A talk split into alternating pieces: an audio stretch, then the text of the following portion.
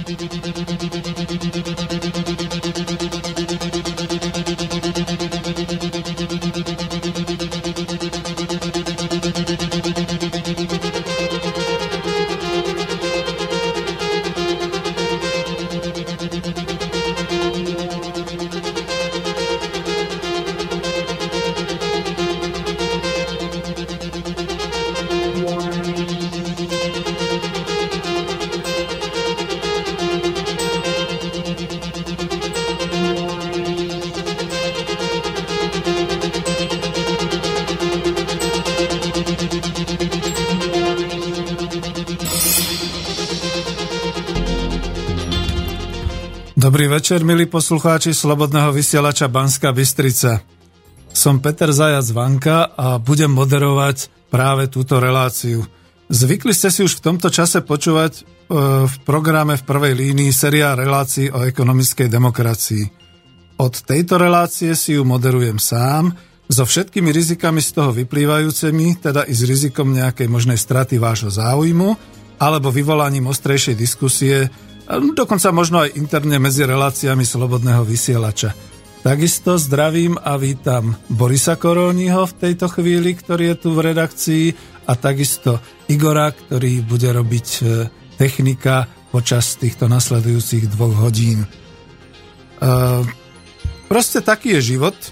Keby sme sem tam sa nejak nerozvíjali a nepolemizovali spolu a podobne, hudli by sme si spoločnú pesničku asi by bol svet nudný a veľmi jednotvárny. Takže e, v nasledujúcej časti ja by som dnes pomenoval túto dnešnú reláciu už ako reštart 01 ekonomickej demokracie a vysvetlím to. Vzhľadom k tomu, že sa vraciam k pôvodnej téme relácie, ktorou je ucelená koncepcia spoločensko-ekonomického usporiadania s riadením, ktoré je pomenované ako ekonomická demokracia, ktorá vznikne alebo má nádej vzniknúť, vzniknúť na rozvalinách a v ére po kapitalizme. Dobre je ma počuť, Boris? Pre istotu sa pýtam.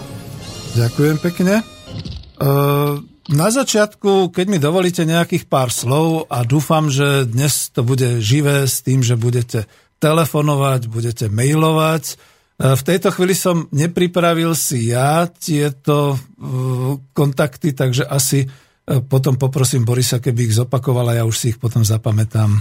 Neviem, či hneď, alebo áno? Môžeme aj hneď, samozrejme. E, príjemný dobrý večer, vážení poslucháči. Ak by ste chceli uh, položiť uh, pánovi Vankovi nejakú otázku, tak môžete urobiť to dvoma spôsobmi.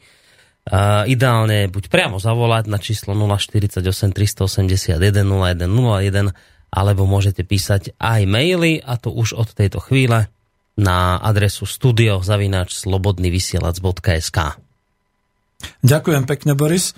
E, neodhadol som možno dobre situáciu vo vnímaní verejnosti na začiatku, keď sme začínali s touto reláciou, e, lebo tak ako si človek, keď v tom žije, tak e, už priamo vie, že čo je to tá ekonomická demokracia.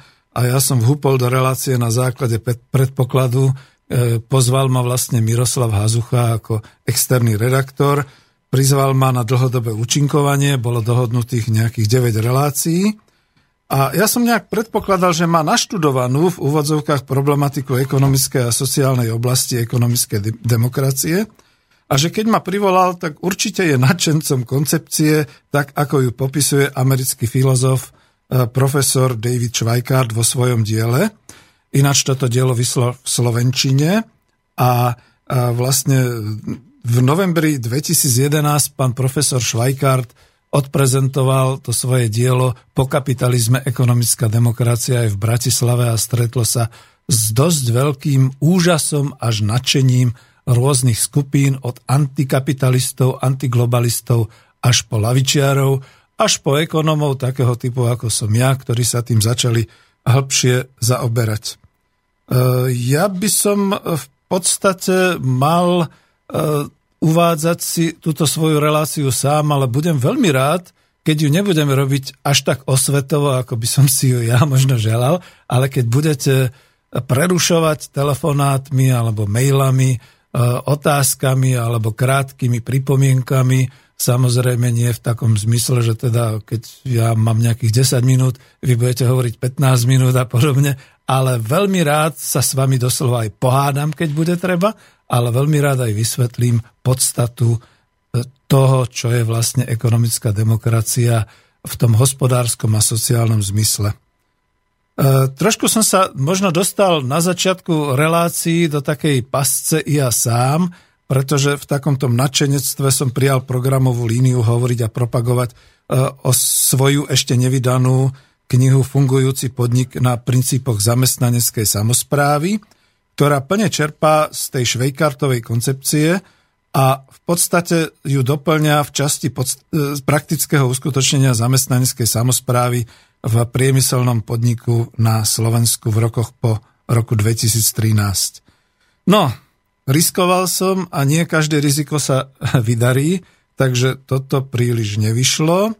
E, nie touto vinou, ale už viem viac menej, že kniha nevíde v dohľadnom čase a mne to ani tak nevadí, pretože dôležité je, aby sa dostala takto do verejnosti, aby sa dostala do uší tých ľudí, ktorí majú záujem a ktorí sa pozerajú trochu ináč na súčasnosť a na budúcnosť ako tí, ktorí e, pracujú v tých hlavných mass médiách a ktorí vidia teda len nekonečné víťazstvo slobody a demokracie e, v nasledujúcom a v našom storočí. Je to trošku škoda, e, lebo pôvodnou teoretickou reakciou na vydanie tej knihy Ekonomická demokracia po kapitalizme bol zborník Svet v bode zlomu, ja to radšej ešte zopakujem, keby ste niekto chcel pozrieť v knihkupectvách, Svet v bode zlomu, ktorý bol vydaný vydavateľstvom Veda e, v 2011 a v marci 2012 mal vernisáž. Kolektív autorov, a teda aj moja maličkosť, e, tu písal mnohé state k tejto téme e, pod vedením docenta Ladislava Hoša a inžiniera Petra Dinuša, a ja som tam mal tiež takú stať, veľmi teoreticky pomenovanú ako otázky ekonomického modelovania nástupníckej teórie ekonomickej demokracie. Plynulo to nadvezovalo na Švajkarta a pretože som tak pracoval trošku ako vedecko-výskumný pracovník, aj ako lektor v manažerských otázkach a v otázkach organizácie podniku, tak som si myslel, že pripoja sa ku mne ďalší ľudia a budeme vytvárať nejaký kontraprojekt, ktorý by bol v postupoch a v návodoch taký, aby túto koncepciu doviedol až do závodov, do bank, možno aj do vlády, do regionálneho a miestneho riadenia spoločnosti. No už pri uvádzaní na vernisáži tejto knihy som pracoval priamo v slovenskom výrobnom podniku, v strojárskom exporte a slúbil som, že z tejto mojej stáže v úvozovkách spracujem konkrétne postupy do slovenskej praxe na úrovni podniku. Stalo sa tak práve tou mojou knihou. Chápem ju ako inšpiráciu, ako doslova manuál pre prechod nejakých tých krachujúcich fabrík na Slovensku na fungovanie e, za, e, ekonomických samozpráv na princípoch zamestnaneckej samozprávy. A tu chcem zdôrazniť, a tým možno končím tento úplný úvod, Zamestnanecká samozpráva je dominantnou charakteristikou koncepcie ekonomickej demokracie spolu s rozvojom verejného finančného sektora bez súkromných investorov a s regulovaným trhom. No posúďte sami, poslucháči, e, nakoľko je táto téma príliš vzdialená súčasnosti a nakoľko je nejak optimistická pre našu budúcnosť. Ja hlavne chcem povedať, že ďakujem Miroslavovi, že ma vôbec oslovil a priviedol do redakcie, do redakcie.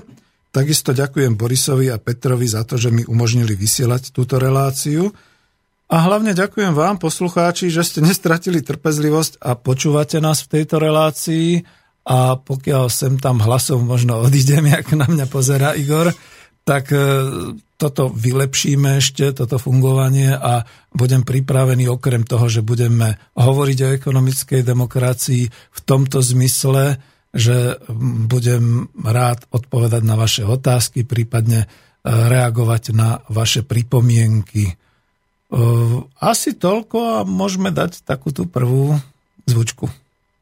Ja by som ešte skôr pred e, znelkou alebo hudobným predelom pripomenul naše telefónne číslo 048 381 0101 a písať môžete na našu mailovú adresu studio zavináč slobodnyvysielac.sk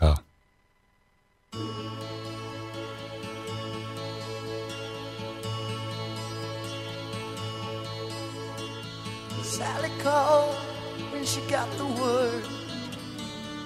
She said, I suppose you've heard Alice. Well, I rushed to the window and I looked outside, but I could hardly believe my eyes. As a big limousine rolled up into Alice's drive.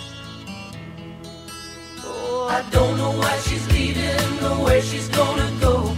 I guess she's got her reasons, but I just don't wanna know. Cause for 24 years I've been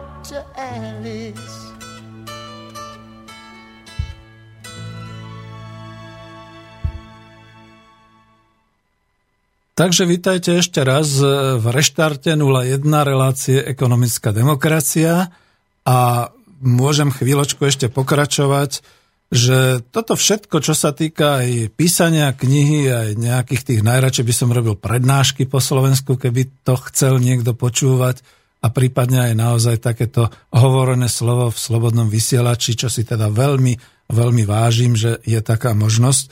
Toto všetko robím práve kvôli tomu, aby som odovzdal slovenskej verejnosti prostredníctvom toho, čo už máme na Slovensku ucelené a čo sa teda naozaj môže začať nazývať ako nejaká koncepcia, tie vedomosti a tie informácie, aby sa tým začali ľudia zaoberať.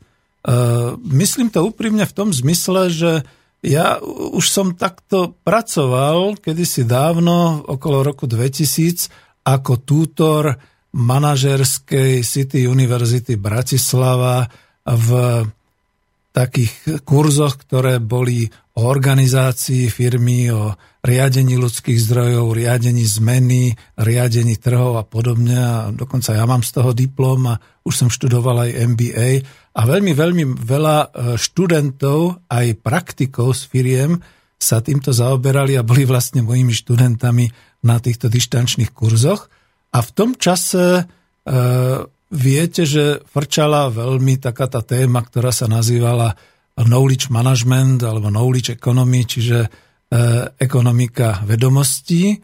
A my sme ju potom roku 2000 nejak zahrabali veľmi nešťastne niekam inam, ako to malo byť myslené, pretože ešte kedysi takí tí zase americkí mysliteľi ako Peter Drucker a Peter Sinch a podobne e, definovali túto oblasť do takej tej problematiky organizácie, riadenia podnikov, organizácie ľudí a vidíte, píše sa rok 2015 a už sa opakujem, lebo aj minule som to spomínal, že kam sa to dostalo. E, na Slovensku sme si vybudovali tzv. vzdelanostnú ekonomiku, čo je totálny nezmysel, ktorý sa aj veľmi ťažko do sveta prekladá, čo to vlastne je. A je to trošku také smiešné, pretože napriek tomu, a toto je trošku taká tá moja spoločensko-politická kritika, na, na, napriek tomu, že sme vyhlásili vzdelanostnú ekonomiku, že sme mali podpredsedu vlády pre vedomostnú spoločnosť a podobné veci, dosiahli sme pravý opak. Vysoké školy sa zatvárajú, ale to je iná problematika vedecké inštitúcie nedostávajú peniaze zo štátneho rozpočtu a sú kritizované, že sú neschopné a že veľa míňajú. A namiesto toho tu máme množstvo všelijakých montážnych fabrík, automotív a podobne. A jediné, čo sa asi dosiahlo, je dosť veľká digitalizácia a presadenie IT technológií dokonca až do škôl. Je zaujímavé, že prváčkovia budú mať svoje tablety, ale neviem, či ich len detkovia a babky nebudú učiť aspoň písať a počítať tak, ako je to potrebné na tom začiatku, pri tom, keď prichádzajú do školy, alebo či už to snáď môžu, alebo majú vedieť. No a toto, toto presne, tieto obavy mám aj s ekonomickou demokraciou, pretože e, treba si presne formulovať, čo vlastne myslíme pod tou ekonomickou demokraciou.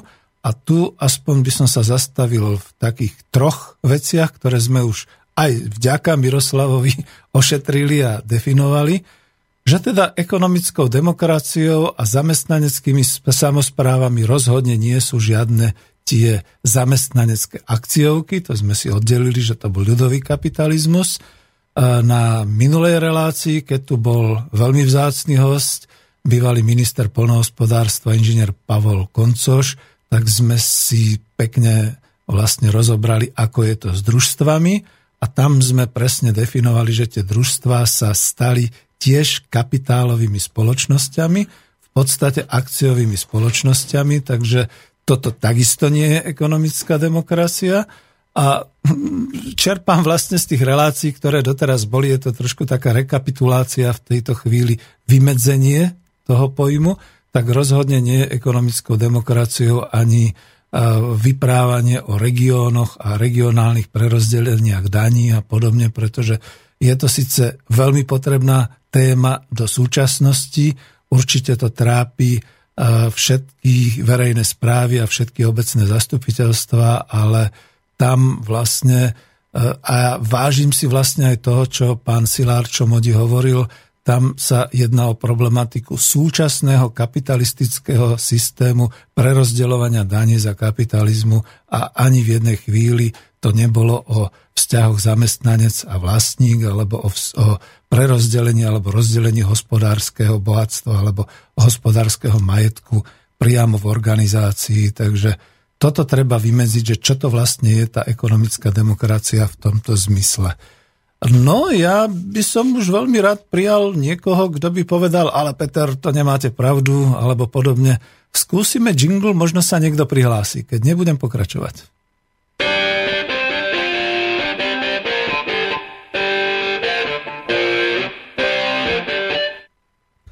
Tak nič, zatiaľ ešte nie. Sme v takom vysielacom čase, keď sa práve večeria, keď ľudia prichádzajú domov, a hneď odtiaľ to teda aj odpálim, že v Bratislave okrem iného bola tá dobrá demonstrácia proti prejazdu jednotiek NATO pri Kutuzových kasárniach, takže ešte len tí, ktorí radi počúvajú aj slobodný vysielač, sa len vracajú do domovov a dúfam, že sú v poriadku a že sa teda nič dramatického neprihodilo, okrem toho, že dali najavo e, hlasité protesty. No a ja budem tak tým pádom trošku ďalej pokračovať. E, prirodzene, že v týchto reláciách tom množstve času, ktorý sme mali k dispozícii, sme sa dozvedeli veľmi veľa. Naozaj sme pichali do osieho hniezda, hovorili sme o tom, že e, aké sú dneska družstva. Vyzval som a pichol som do osieho hniezda Slovenský zväz družstevníctva, že by sa ozvali, zatiaľ nejaká reakcia. Takisto odborárov, pretože takisto je to problematika aj o vzťahoch zamestnanci a zamestnávateľia.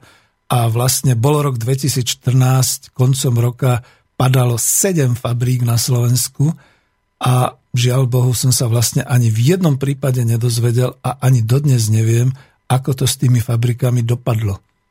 Oceliáren Strážské, RCC Prakovce, no vieme, ako to dopadlo vo Váhostave a vidíte napríklad, keď tuto poviem o tom Váhostave, tak je to presne o tom, že Váhostav by mohol byť veľmi pekný a pozitívny príklad, ako by bol štát zasiahol do toho, že krachujúca a skrachovaná firma s masívnym množstvom ľudí, ktorí pracujú, by bola, bolo by jej umožnené, aby sa zorganizovala sama.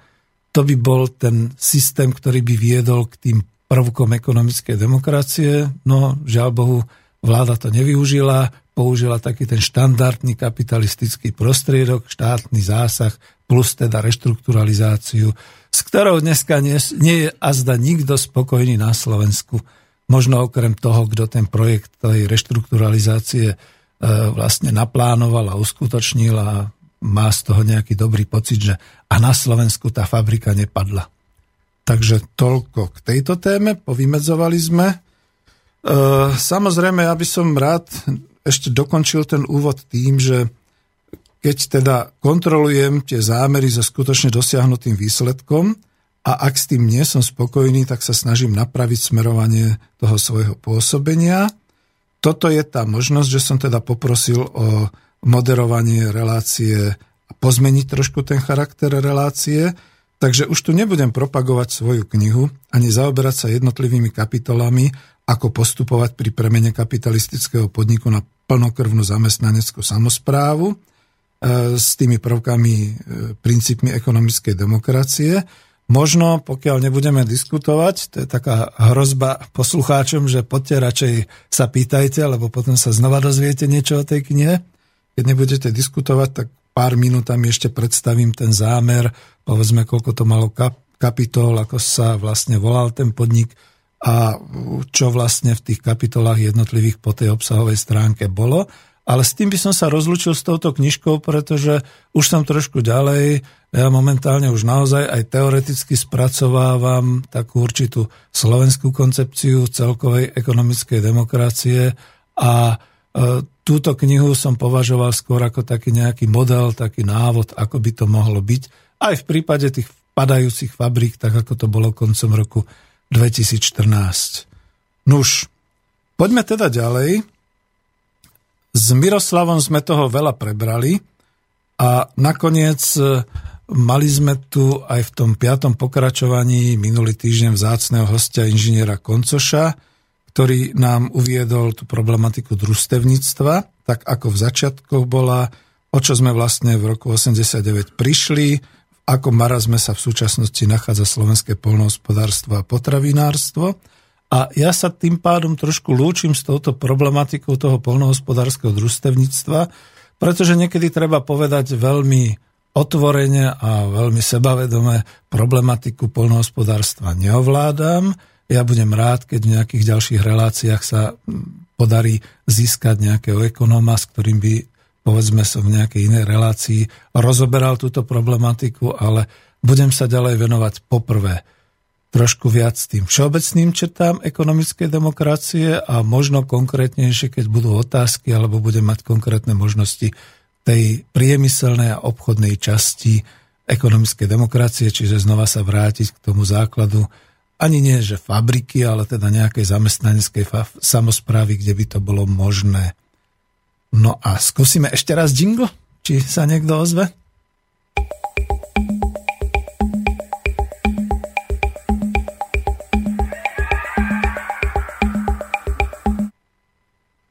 No, keď nič, tak zatiaľ budem pokračovať v pohode. Nechcem to naozaj tak brať, že aby to bolo, že teda aha, poslucháči mali možnosť a nevyužili to, kedykoľvek sa ozvete alebo pošlete mail, tak samozrejme budem na to reagovať. Budeme na to reagovať, Igor ma upozorní.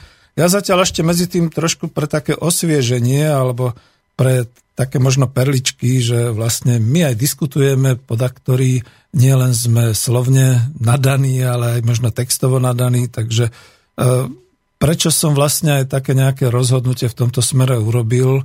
Ja som vlastne zistil, že tými reláciami som vyvolal nejaký dojem o sebe, že som nejaký príliš veľký teoretik a že nerozumiem tej praxi v tej realite a tak ďalej. A potvrdil mi to napríklad e, Štefan, dúfam, že počúvate, prípadne sa aj ozvite Neviem, či je to vhodné, ale ja si myslím, že áno, lebo ja si vás vlastne vážim a rád by som diskutoval s vami, povedzme, pán Štefan Petrucha. Vy ste mi ešte 1.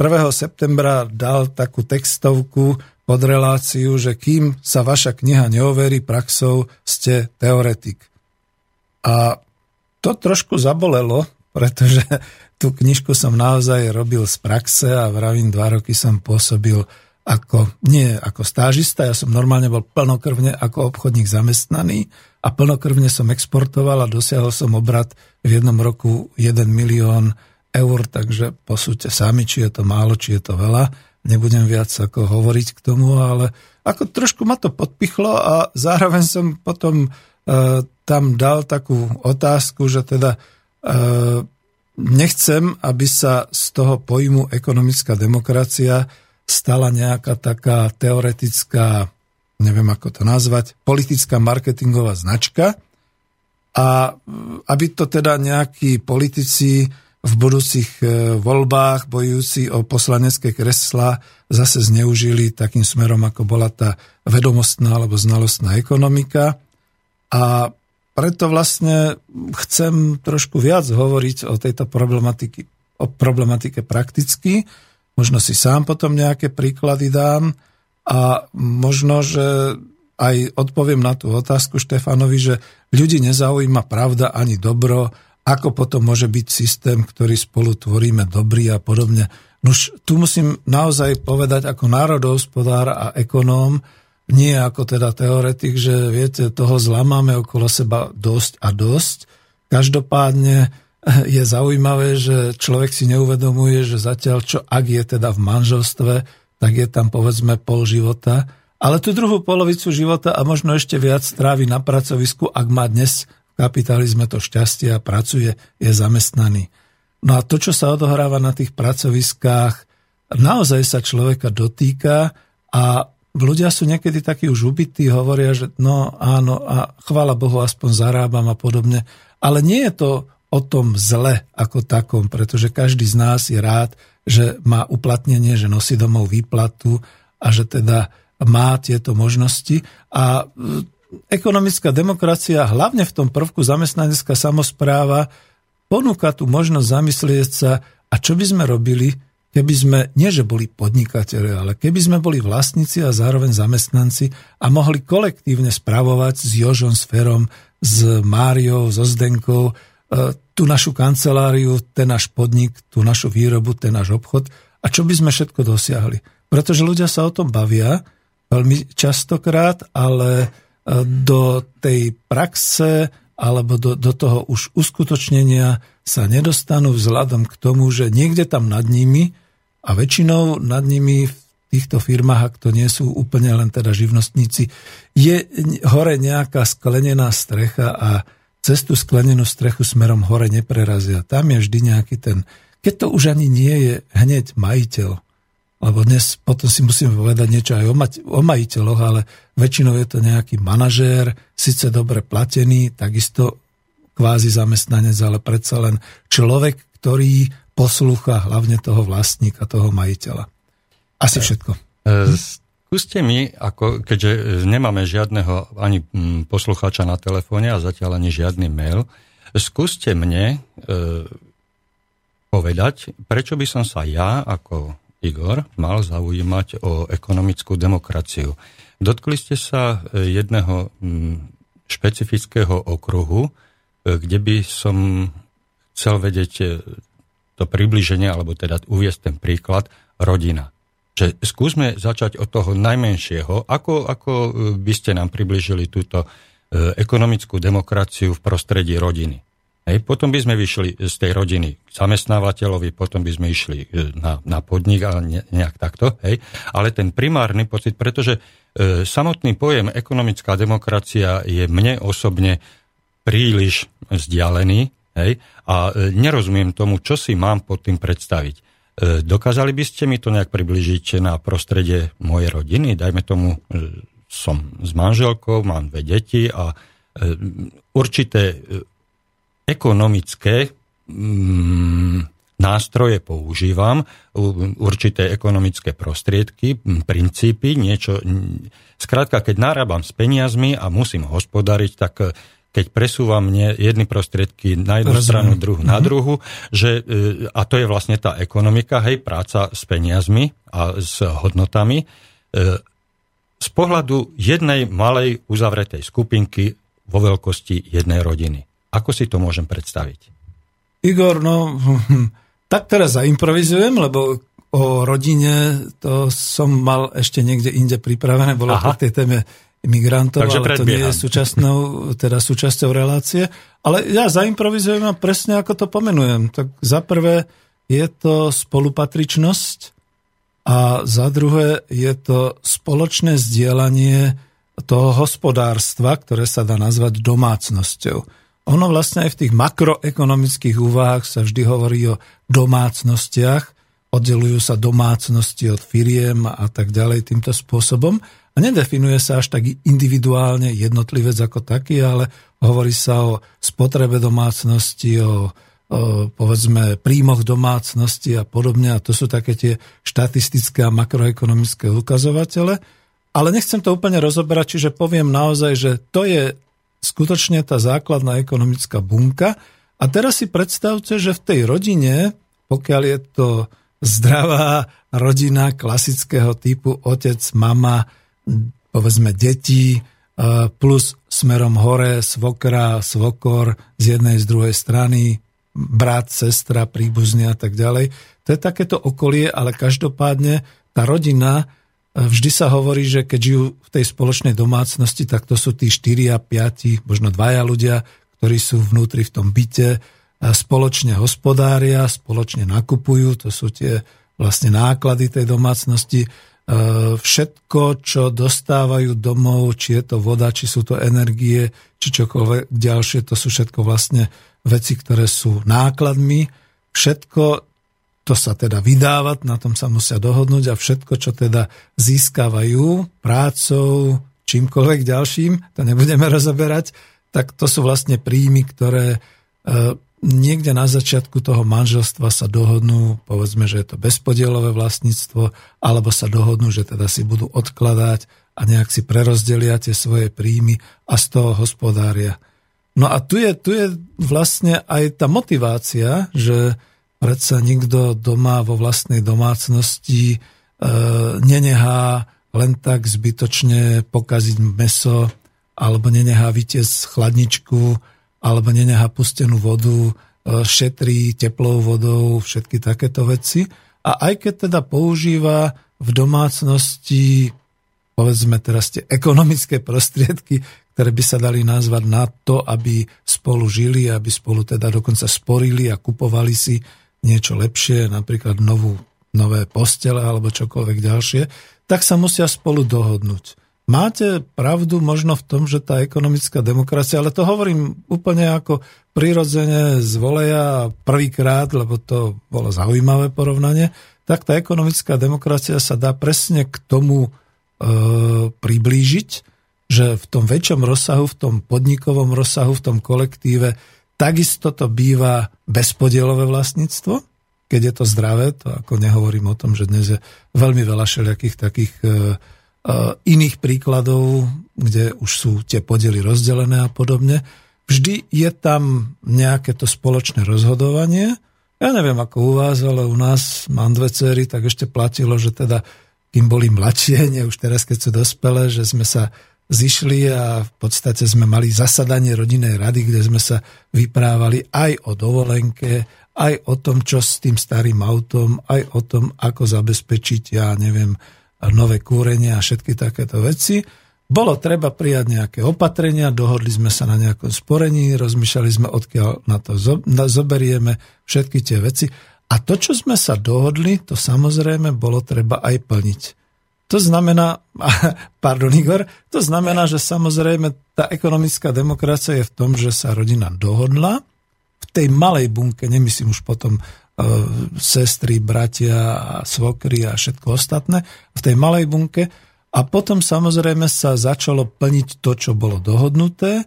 A tam, to je možno ako dobrý príklad, čo hovoríte, v tej rodine je predsa len nejaké to usporiadanie a nejaká tá poslušnosť, že e, je predsa len nejaká autorita, povedzme, a povedzme si úprimne slovenskí muži, no väčšinou zverujeme tie svoje financie manželkám, Dúfam, že je to väčšinový príklad.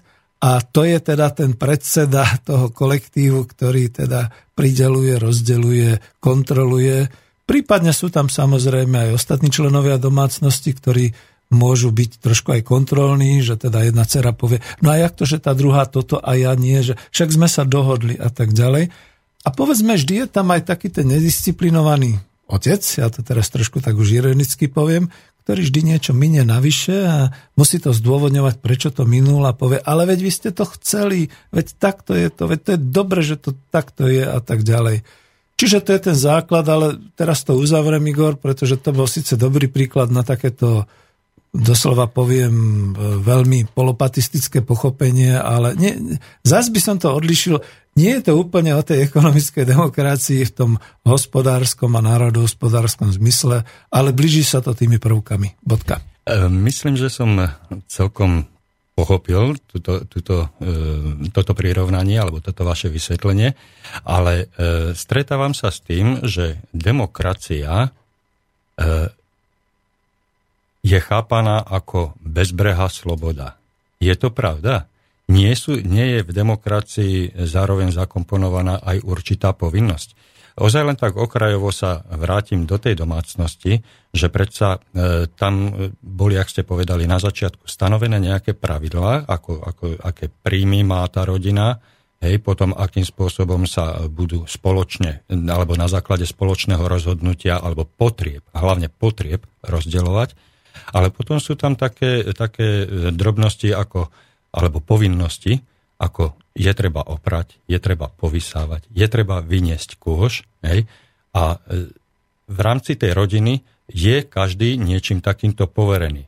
Čiže e, ja sa snažím, keď sa dostanem do takejto diskuzie, do takejto debaty s e, niektorými ľuďmi, alebo teda pri niektorých príležitostiach, tak ja osobne si myslím, že demokracia ako taká a ekonomická demokracia už vonkoncom nemôže byť o bezbrehej slobode, ale že je s ňou úzko a striktne spojená aj nejaká povinnosť, ktorej e, sa musí daný člen danej spoločnosti podriadiť.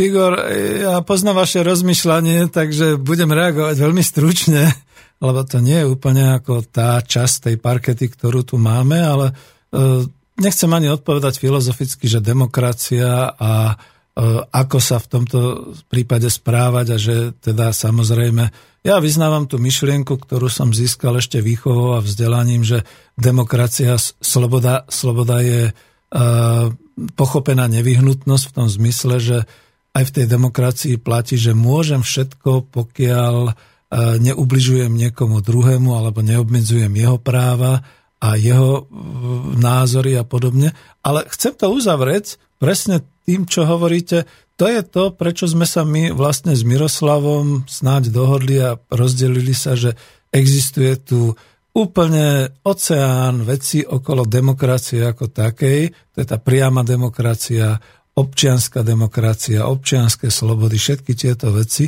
To je jedna veľmi pekná časť, ale zase je tu druhá časť a to je tá hospodárska sféra, A musím to porovnať takým spôsobom, viete, ako nebol som technológ, bol som ekonom, ale ja som sa to technológi- tú technológiu naučil, že jednoducho, keď dostanete do rúk kus železa, tak vy musíte mať presné technologické postupy, ako ho spracovať.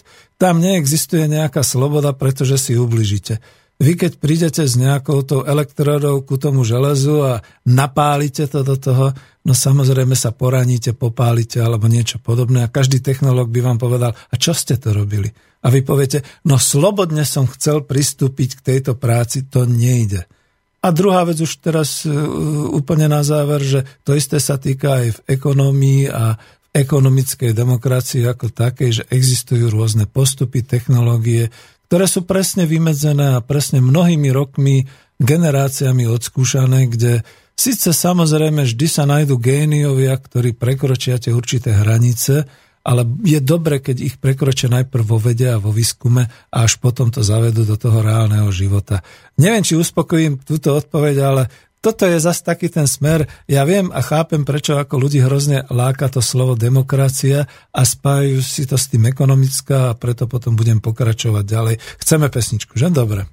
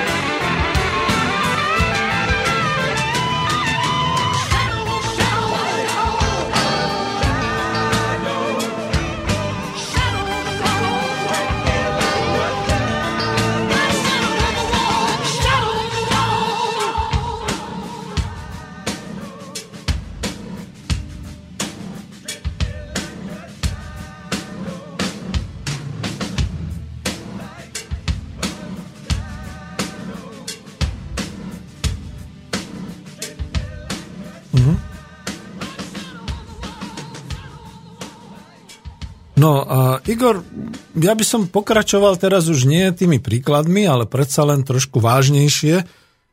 Spýtam sa, čo teda vieme o ekonomickej demokracii, čo sme doteraz preberali.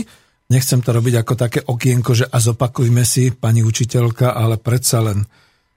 V tejto novej štruktúre sa chcem venovať téme koncepcie ekonomickej demokracie ako hospodársko-sociálneho systému v etape v úvodzovkách po kapitalizme, s tým, že chcem zdôrazniť, že treba byť pripravený, lebo táto etapa môže prísť zajtra, ale môže prísť aj o 20 rokov.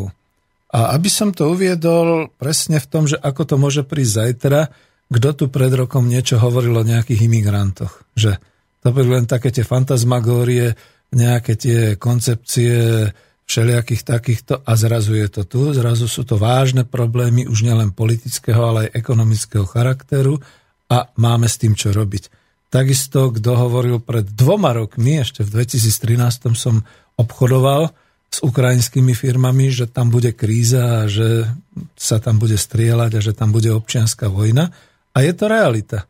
Čiže my sme dnes v septembri 2015 v situácii, že nejaká tá zamestnanecká samozpráva a nejaký ten koncept ekonomickej demokracie je čosi veľmi teoretické, no ale máme tu všade fabriky, Máme tu všade výrobné systémy, máme tu všade korporácie a máme tu veľmi veľa všelijakých podnikov a podobne. A teraz si predstavte, že tie, kur, že tie burzy a trhy sa zakývu, zakýmácajú mocným spôsobom, všetko sa to za týždeň rozsype a nastane situácia a čo ďalej. No a potom to budeme ako riešiť? Tak ako imigrantskú krízu? Ďakujem, neprosím. Práve kvôli tomu to chcem takto propagovať. A chcem teda naozaj použiť ten koncept knihy toho Davida Schweikarta, ale ako som už upozornil, ja to ešte raz zopakujem, veď medzi tým od toho roku 2011 sa množstvo aj slovenských vedcov a nielen v Slovenskej akadémii vied, ale aj teda ďalších zaujímalo o ekonomickú demokraciu a vypracovalo rôzne state, rôzne články a podobne. A nikto z nich sa nezaoberá ekonomickou demokraciou ako nejakým regionálnym systémom alebo ako nejakou priamou demokraciou aj podobne. Aj keď je to veľmi také, zdá sa, že to je niečo také príťažlivé, ako keď sme začali kedysi hovoriť o socializme, že je s ľudskou tvárou a tak ďalej, ako rozoberáme kapitalizmus, že je aj trhový, aj humánny, aj jaký ešte bol teda ten, čo sme ho mali vybudovať sociálne udržateľný a všetky takéto veci. Čiže ono sa to potom nabaluje na tú základnú koncepciu a všetci to používajú. No a z toho to chcem trošku, nie že výjsť, ale chcem to trošku znova zadefinovať, že naozaj teda táto koncepcia spoločensko-ekonomického usporiadania spoločnosti v čase po kapitalizme je zriadením, alebo teda ekonomická demokracia je zriadením, čiže je to presne také, ako dnes hovoríme o kapitalizme, alebo ako hovoríme o socializme, je to ďalšia spoločensko-ekonomická formácia. A tu musím predsa len jednou vetou odbočiť, vidíte. E, my sme po 89. budovali demokraciu, nikto nechcel počuť na slovo kapitalizmus, a dnes, keď by ste sa spýtali, a dúfam, že to tak je aj v školách, na univerzitách, že čo je teda podstatou tohto hospodárskeho systému, tak vám musí každý ten inžinier vedieť aj o polnoci povedať, že je tu systém kapitálového vlastníctva, je tu systém e, trhu, je tu systém e, najímania si práce na pracovnom trhu a to je všetko tá podstata toho kapitalizmu, kde existuje zisk, kde existuje nerovnomerné prerozdelenie a dokonca je to aj v klasickej ekonomii pomenované a nikto sa tým ako nezaoberá, nikto do toho nešťucha nejakým takým spôsobom, že no dobré, a teraz čo s tým, a teraz však by to mohlo byť a demokraticky a tak ďalej. Bola tu nejaká taká spoločensko-ekonomická formácia socializmus, ktorej všetci rozumejú a všetci ju kritizujú, ale ešte som nevidel poriadnu vedeckú štúdiu na tému hospodársky systém za socializmu. Niekde to zapadlo a niekde to proste jednoducho už nepokračuje. A je tu teraz veľa tých e, rôznych, e, ani nechcem povedať názorov, ale skôr teda tých, tých, tých jednotlivých statí o ekonomickej demokracii. A treba to naozaj ako viac rozvinúť. Posúďme, či je to len lavicová koncepcia, pretože niektorí to takto nazývajú, pretože vedú do ucelenej podoby naozaj spracoval americký profesor filozofie na katolickej univerzite. Loyola Chicago University je katolická univerzita. A Švajkár sa opiera v mnohých príkladoch v, tej, v tom svojom diele o históriu toho kooperatívneho hnutia, ktoré bolo vytvorené znova katolickým kňazom v Baskicku a dnes je vlastne celé to hnutie a celá tá kooperatíva pod názvom Mondragon veľmi propagovaná. Máme? Super. Máme tri maily. E, prvý nám píše Počúvam. Štefan. Dobrý večer. Možno, možno ste to už preberali, ale ako by ste zabezpečili, aby sa už transformovaný podnik v prechodnom období nepremenil opäť na kapitalistický? Nepoznám pravidla všetkých fóriem zamestnaneckých podnikov, ale človek ľahko podľahne ponuke. Ja ti dám teraz veľa peňazí a ty mi predáš svoj podiel. Takto podnik môže opäť skončiť v rukách jednej osoby. Pamätám sa na niektoré maniere kuponovej privatizácie. Štefan. Uh, hneď aj odpovedať, hej? No, skúsme, alebo, hej. alebo môžem, môžem hneď odpovedať, uh-huh. uh, pretože to je tá obava a to je skutočne ako oprávnený strach aj dnes všetkých tých ľudí, ktorí by sa chceli vydať aj tou cestou a hovoria, že dobre, ale však aj tie družstva nakoniec padli a bolo to zlé a aj to, čo hovoril vlastne Miroslav o tých podnikoch v zamestnaneckých akciovkách, že vždy sa našiel niekto, kto potom nejak poskupoval, urobil takú tú kliku a podobne. No, hm, e, ja vám zatiaľ poviem trošku tak filozoficky a hnusne vyhýbavo. No je to presne ako v manželstve. Ako dokážete zachovať vyvernosť a vaša žena v tom manželstve, keď je tu naokolo toľko všelijakých krásnych iných ľudí, s ktorými by sme sa radi stretávali a tak ďalej. No je to o tej morálke, je to o tej dohode a je to o tej vzájomnej úcte a vzájomnej dôvere. Ja to rozoberám v tej knižke, čiže keď mám veľmi stručne reagovať, skutočne to musí byť partia ľudí, ktorí sa poznajú, ktorí už niečím prešli, preskákali to. Ja si napríklad viem presne predstaviť, povedzme, tie RCC Prakovce Veď tam tí inžinieri, technici, obchodníci, manažéri, tí všetci už niečo preskákali. Ak sa dostali do tej situácie, v akej sú, teraz vidíte, budujem riziko, že to už môže byť úplne ináč, prečo by oni si jednoducho nemohli podať všetci ruky, tak ako kedysi mušketieri, jeden za všetkých, všetci za jedného a dohodli sa, že nepustia ten podnik do krachu, alebo že ne, nepustia jednoducho e, nikoho, aby im už do toho kecal a budú si to robiť sami.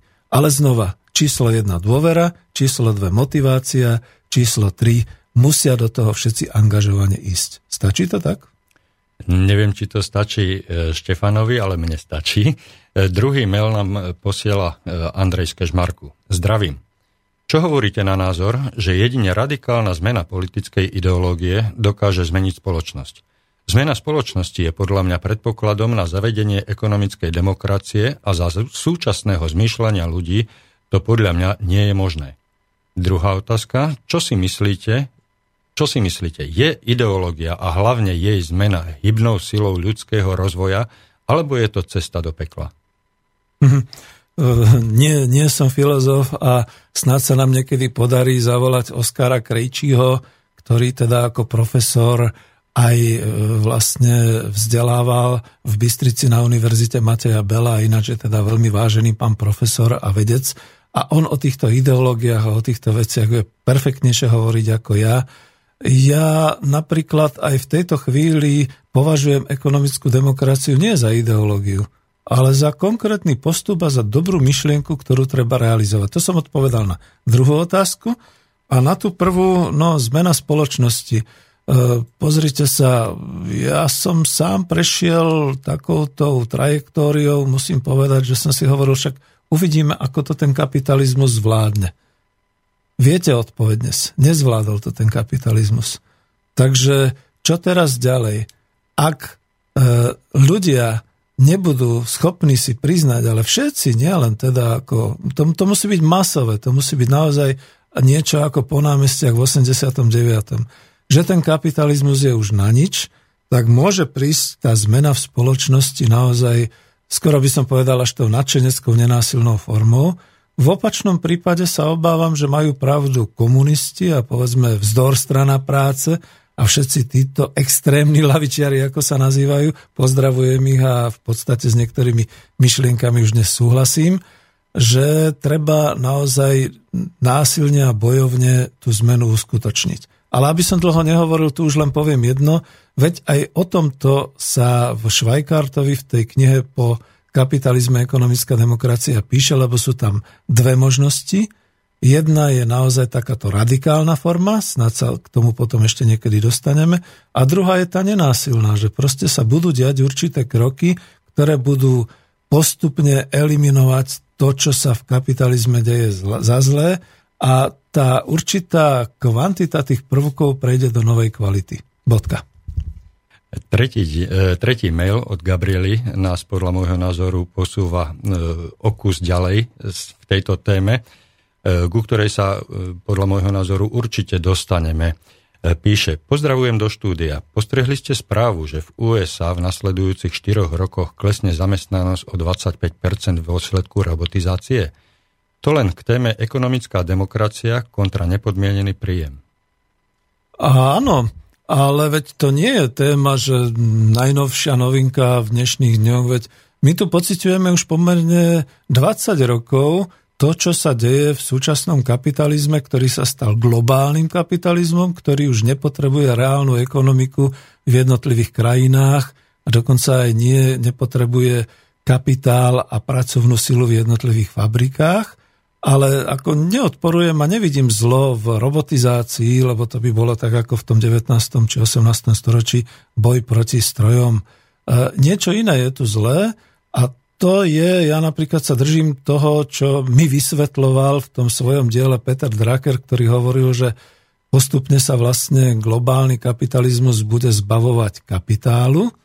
To uvoľňovanie kapitálu sa týka napríklad e, práve dnes všetkých tých neefektívnych výrob, všetkých tých neefektívnych a hmotných zariadení, pretože dneska stačí kliknúť na myšku, aby som si zarobil na nejakej tej svetovej burze špekuláciu o veľké peniaze.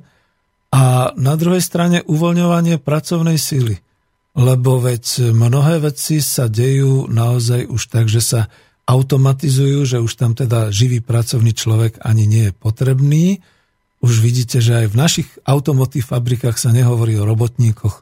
Väčšinou sú to operátori a keby sme ich porovnali s tými robotníkmi v našich strojárskych závodoch v Tátrovke a podobne v nejakých tých 50 60 rokoch, tak naozaj vidíte, kvalitatívny posun, že toto sú už naozaj ľudia, ktorí ovládajú nejaký stroj a ktorí ten stroj e, nejakým spôsobom naprogramujú a ten stroj potom vyrába. No a prechod od toho, aby tam ešte ten operátor bol k tomu, aby to už len niekto z nejakého velínu e, tými knofličkami mačkal a robil za nich, je len záležitosťou peňazí. Čiže áno, Potvrdzujem, a nielen v USA, ale veď to máme aj doma na Slovensku, dochádza k masívnemu uvoľňovaniu pracovnej sily, k uvoľňovaniu kapitálu a keď to pôjde takto ďalej, tak samozrejme, že nebude ani práce, nebude ani reálnej ekonomiky a to už nechcete vedieť tie dôsledky. Bodka. Dobre, Gabriel, ďakujem. Ja si myslím práve, že tá reálna ekonomika, e, pokiaľ ju budeme, pokiaľ zrealizujeme ekonomickú demokraciu, tak tá reálna ekonomika nám práve e, robotizáciou a stále vyššou a vyššou, intenzívnejšou robotizáciou bude postupne zvyšovať ten nepodmienený príjem, pretože my konkrétne tou robotizáciou budeme oslobodení od práce alebo od času práce stráveného a ten, ten vyprodukovaný zisk, ktorý si vlastne my vo vlastných hlavách Mm, zrealizované nápady premietneme do robotov, ktoré budú pracovať za nás, vytvoríme a budeme si môcť tie hodnoty prerozdeľovať v rámci tej ekonomickej demokracie podstatne, podstatne spravodlivejšie a zodpovednejšie ako za súčasného kapitalistického režimu. Hej, Igor, ale to ste teraz už skoro tak až opozične hovorili. Ja rozumiem, čo chcete povedať, ale povedali ste to pojmami, ktoré ma česali proti srsti. Ten pod, pojmoch, nepodmienený či podmienený eh, základný príjem a podobné veci. Zastavme sa. Ja ako vážim si, povedzme, budem to považovať ako opozičnú myšlienku a hneď na ňu aj odpoviem. E, predovšetkým za prvé, v robotizácii veď nevidím nič záporné, vidím v tom veľa záporného, keďže je to za kapitalizmu.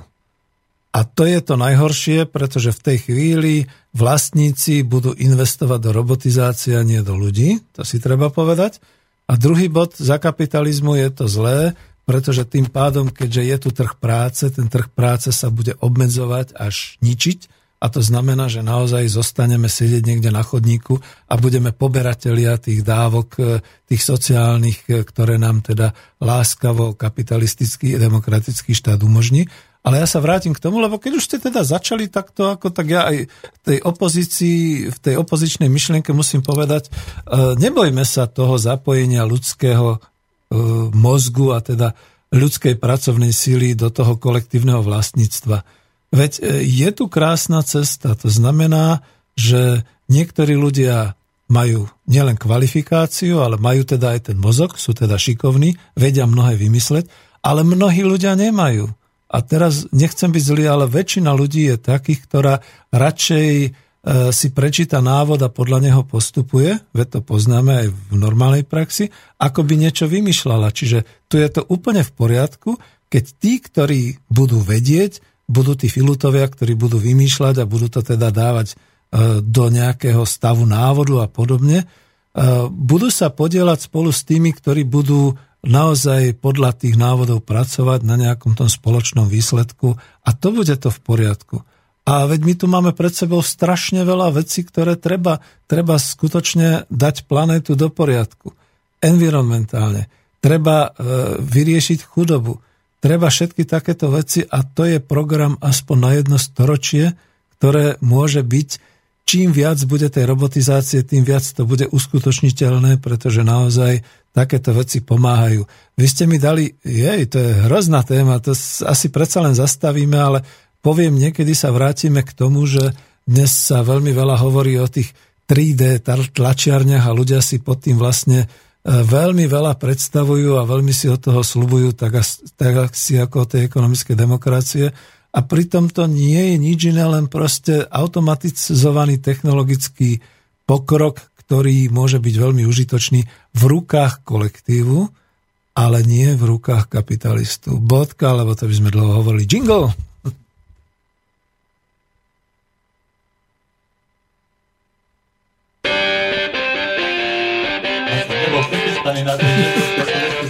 Ja viem, ale tu ideme ďalej. Už, už, už.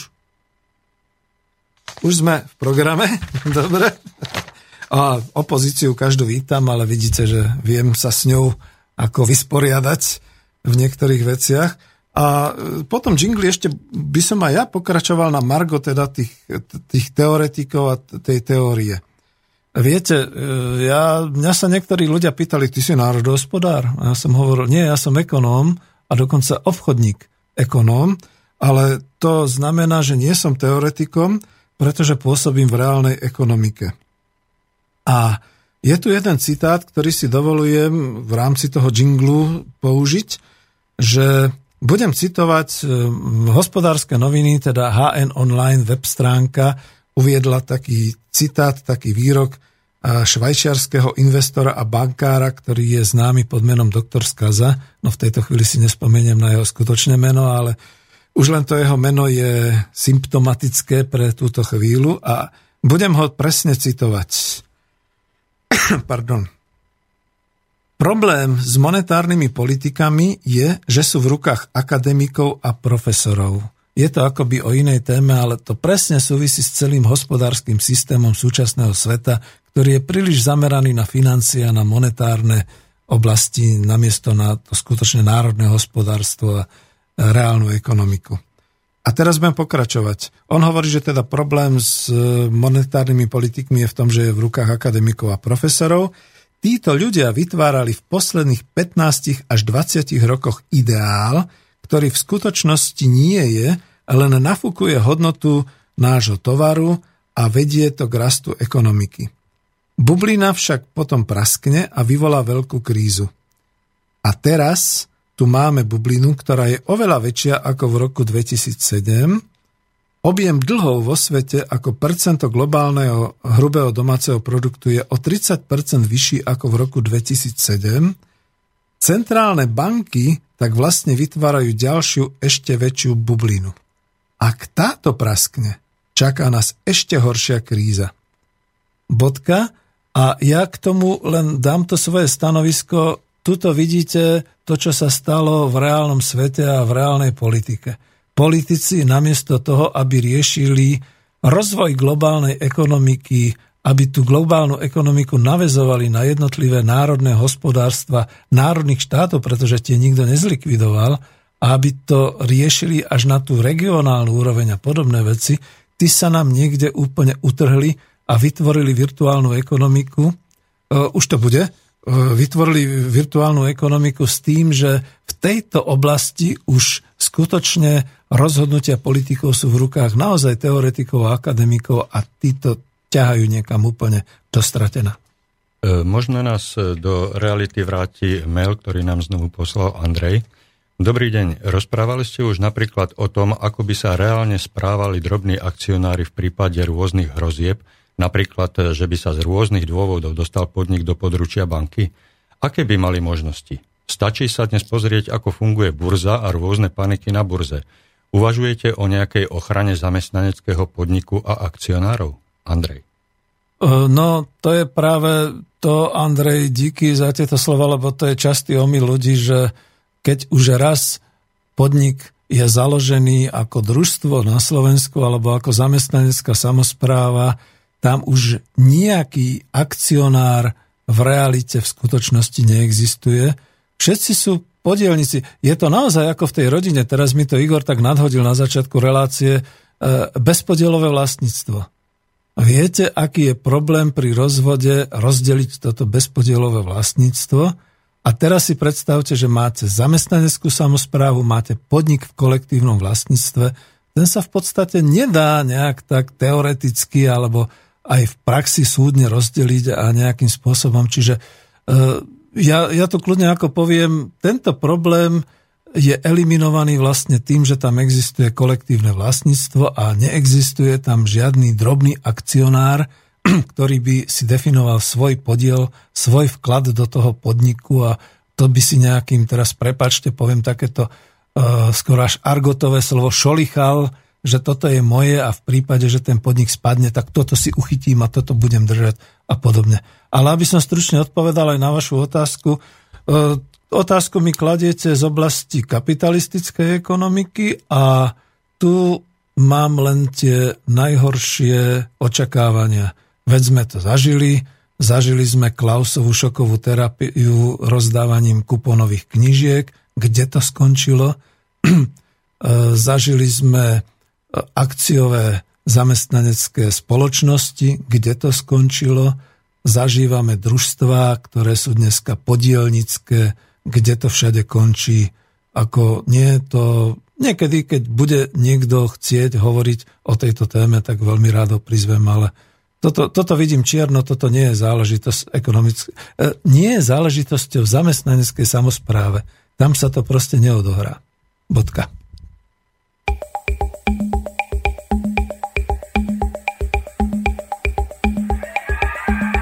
Dobre.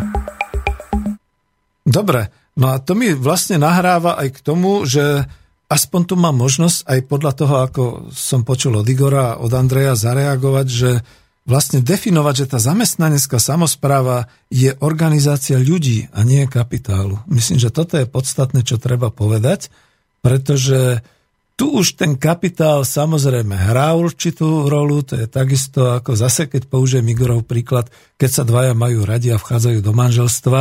Vidíte, dneska sa to všelijak moderne rieši, ale ten klasický prípad je, že vložia do tej svojej domácnosti to, čo priniesli a teraz spolu budujú tú domácnosť a je toto bezpodielové vlastníctvo a už sú tam ako muž a žena a ich deti a ich príbuzenstvo a podobne a už to nie je o kapitále, aj keď samozrejme vidíme tie krásne fir- filmy a seriály Dallas a podobne, kde je to všetko o kapitále a podobné veci. Takže tu si povedzme, že z toho, že zamestnanecká samozpráva v ekonomickej demokracii ako podnik je organizáciou ľudí, z toho vyplývajú potom ďalšie zásady pre tvorbu a fungovanie takéhoto podniku a ak dovolíte, je ich 5, ja ich skúsim prečítať, dokonca 6. Prvé, demokratické rozhodovanie neznamená anarchiu, ale možnosť podielať sa na spolurozhodovaní a potom povinnosť podriadiť sa rozhodnutiu aj v prípade, že to nebolo moje v úvodzovkách rozhodnutie. Igor, to vám asi odpovedám aj na tú otázku, že? Čo sme sa bavili.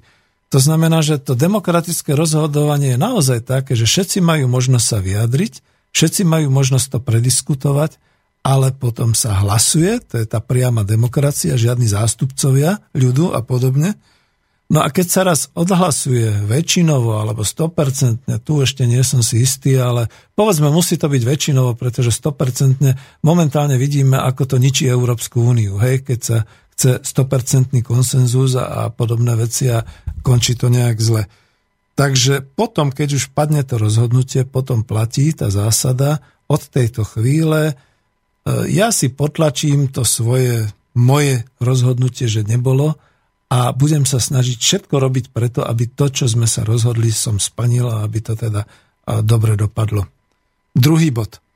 Ak bol určený cieľ a plán hospodárskej činnosti podniku, potom sa jednotlivé úlohy a výkon úloh podľa tohto plánu a podľa spoločného cieľa plnia disciplinovane podľa funkčnej pracovnej či odbornej hierarchie, teda z hora nadol. To je ďalšie. Myslím, že tu bol práve pán Koncoš, ktorý hovoril, že častokrát sa v tých súčasných družstvách rozhoduje podľa výšky podielu, čo je teda hrozne nemorálne, by som povedal, a ničí to vlastne to kolektívne povedomie aj tú dôveru. Pretože ja môžem mať na to takýto názor ale Fero má iný názor a Fero potom vyťahne, že za ním je ešte 25 podielov a tým pádom jeho hlas s tými 25 podielmi prehlasuje môj hlas, aj keď by som hneď bol zdravšieho názoru a podobné veci.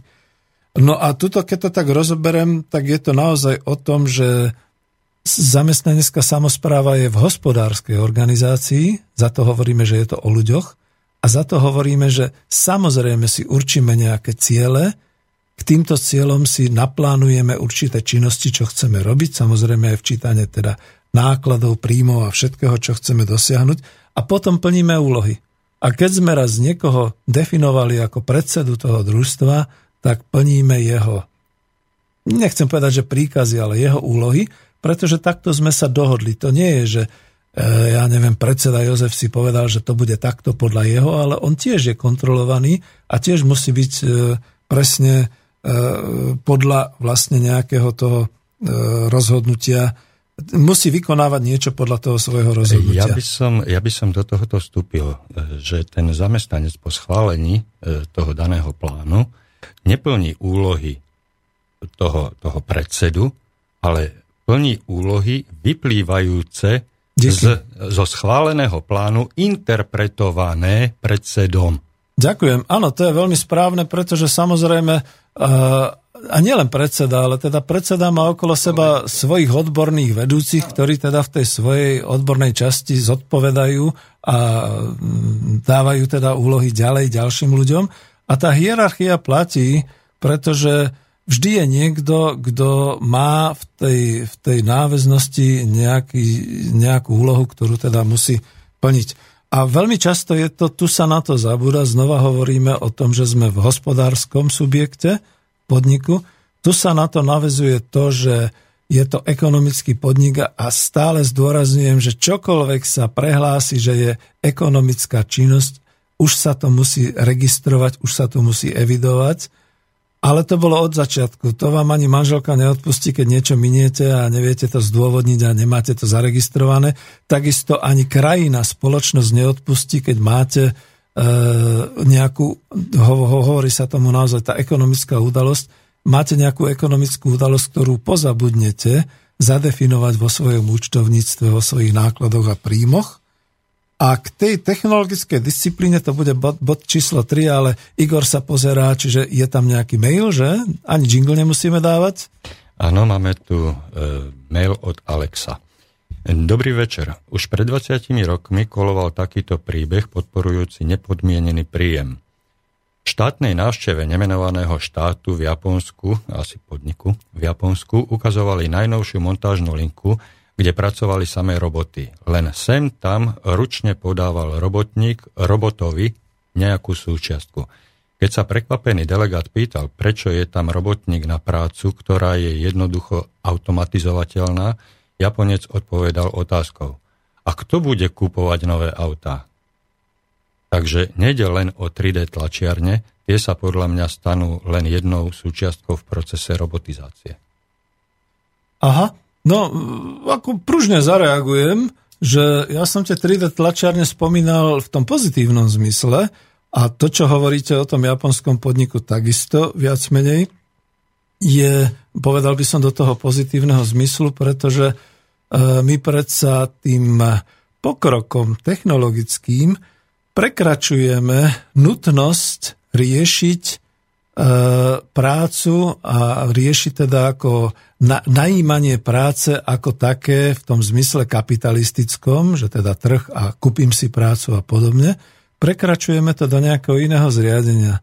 No, nič sa nedá robiť. Neviem, či ste vy bol ešte kedysi milovníkom science fiction. Ja som veľmi miloval knižky vedeckej fantázie a tam sa písalo o tých príbehoch, jak lietame po vesmíre, jak proste roboty za nás pracujú a jak my si oddychujeme a užívame si.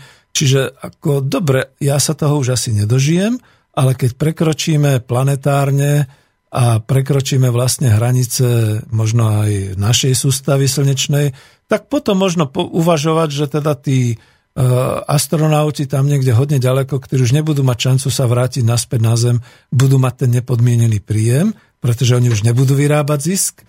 Ešte nie, ešte, ešte by som do, dokončil, ale že e, vlastne teraz sme tu na Zemi a teraz v roku 2015 v tejto situácii a v tomto prúšvihu, v ktorom sme, by všetky tieto veci ako e, neriadená robotizácia pracovisk, čiže úplné odbúranie práce a posadenie ľudí nejakým nepodmieneným príjmom e, vyvolalo úplnú deformáciu ľudstva a tu už len dokončím, aj keď Igor už sa pozera, e, tu už len dokončím v tom zmysle, že nám teraz hrozí nebezpečie, Napríklad, veľmi konkrétne poviem pri tej vlne imigrantov, čo sa stane, ak sa vlády alebo Európska únia, komisia rozhodne dať všetkým ten nepodmienený príjem a budovať tú ekonomiku naozaj na základe tých robotov a tej robotizácie. No, moji milí zlatí, tak v tejto chvíli to bude okamžite ohnivá vzbura, pretože neviem, prečo si ja 60 ročný mám sadnúť na chodník a čakať rovnaký príjem ako niekto, kto proste prišiel a e, dostal to len za to, že teda prišiel z inej krajiny a podobne veci. Viete, tu už sa dostávame niekam inam a presne kvôli tomuto je ekonomická demokracia reálnou možnosťou mimo týchto vecí okolo 3D e, tlačiarní a robotizácia a podobných vecí. Igor, pustite tú pesničku, lebo vidím, že už nie som, nie som nervózny. E, možno by bolo dobre ešte zodpovedať na mail, ktorý prišiel dobre. opätovne od Gabriely. Zdravím. Chcem sa opýtať, či by v ekonomickej demokracii existovala burza, vôbec či by mala opodstatnenie. Nie. Gabriela. Jednoznačne poviem nie, pretože súčasťou zavedenia finančného systému ekonomickej demokracie zrušenie súkromného kapitálu, zrušenie možnosti investovať. A najprv som povedal, že stručne, ale teraz to dopoviem. Presne podľa Švajkarta, o tom som presvedčený, o tom môžeme byť my práve presvedčení tu z našej histórie Československej. Nie je problém všetkým kapitalistom, všetkým vlastníkom dať ten vúčer, taký ako sme ho my dostali, povedať tak, Teraz budeš oddelený od všetkých tých burz a od všetkých tých možností investovať a kapitálovať a neviem ešte, ako by som to nazval. Tu máš svoj vúčer, tu máš svoj majetok, užívaj si ho do piatej generácie, ale nám už daj pokoj, my už budeme robiť po svojom. Bodka. Is there anybody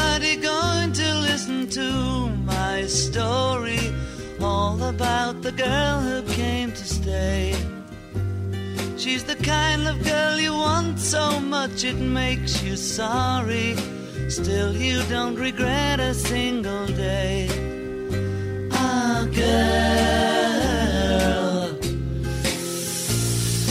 Girl, girl. When I think of all the times I've tried so hard to leave her, she will turn to me and start to cry. And she promises the earth to me, and I believe her. After all this time, I don't know why. Ah, girl. Girl, girl. She's the kind of girl who puts you down when friends are there. You feel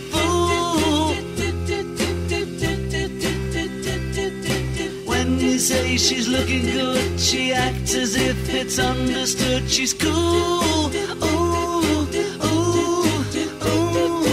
girl.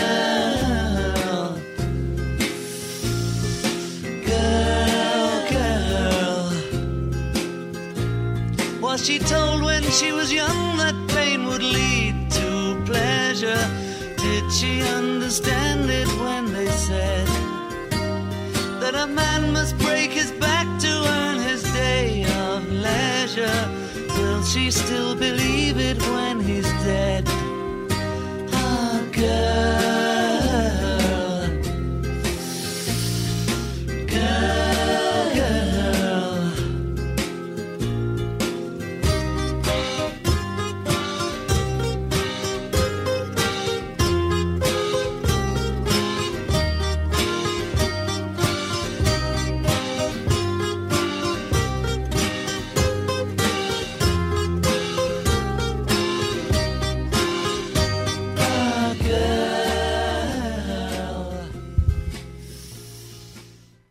Môžem?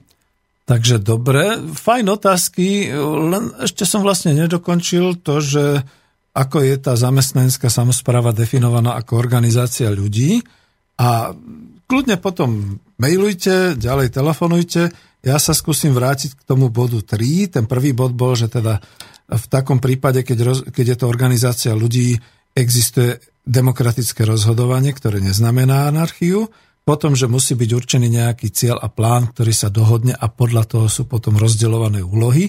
Čiže existuje tam nejaká hierarchia z hora na dol. A potom e, v tom treťom bode predovšetkým existuje byť právo konzultovaný v každom probléme, ale zodpovednosť na seba musí prebrať jednoznačne nejaký ten poverený vedúci. A to aj v prípade chybné, chybného rozhodnutia, pretože pracovná a technologická disciplína sú v hospodárskej organizácii prvorade. A tuto to chcem vysvetliť. Veď je to vlastne práve v tom, že keď teda Švajkár hovorí o tom práve byť konzultovaný, tak ja to tu určím samozrejme.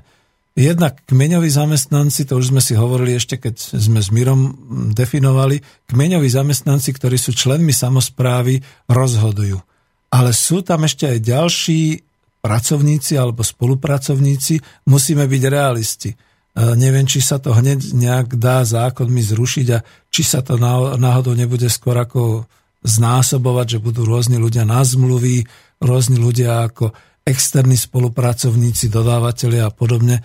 A všetci títo ľudia budú mať právo byť konzultovaní presne v tom technologickom a pracovnom zmysle. To znamená, že títo ľudia už nebudú rozhodovať o tom, alebo nebudú mať čo do toho hovoriť, ako sa rozdelí hospodársky výsledok. Budú mať za to svoju odmenu nakoniec, ale budú môcť e, byť konzultovaní v tých pracovných a technologických otázkach. A ja by som to tu aj tak trošku uviedol, že tú veľkú rolu hrá taká nejaká technologická disciplína nejakej tej výroby, pretože v technologickej disciplíne končí nejaká demokracia ako taká, ako právo urobiť si niečo po svojom. E, Ja vám tu dám taký príklad e, na tento tretí bod. Len nedávno som to vlastne zažil a preto skúsim, e, Igor dovolí, dobre, preto skúsim pár vetami vysvetliť tak ľudský tú technologickú disciplínu, aby to nebolo iba o kove a o výrobe.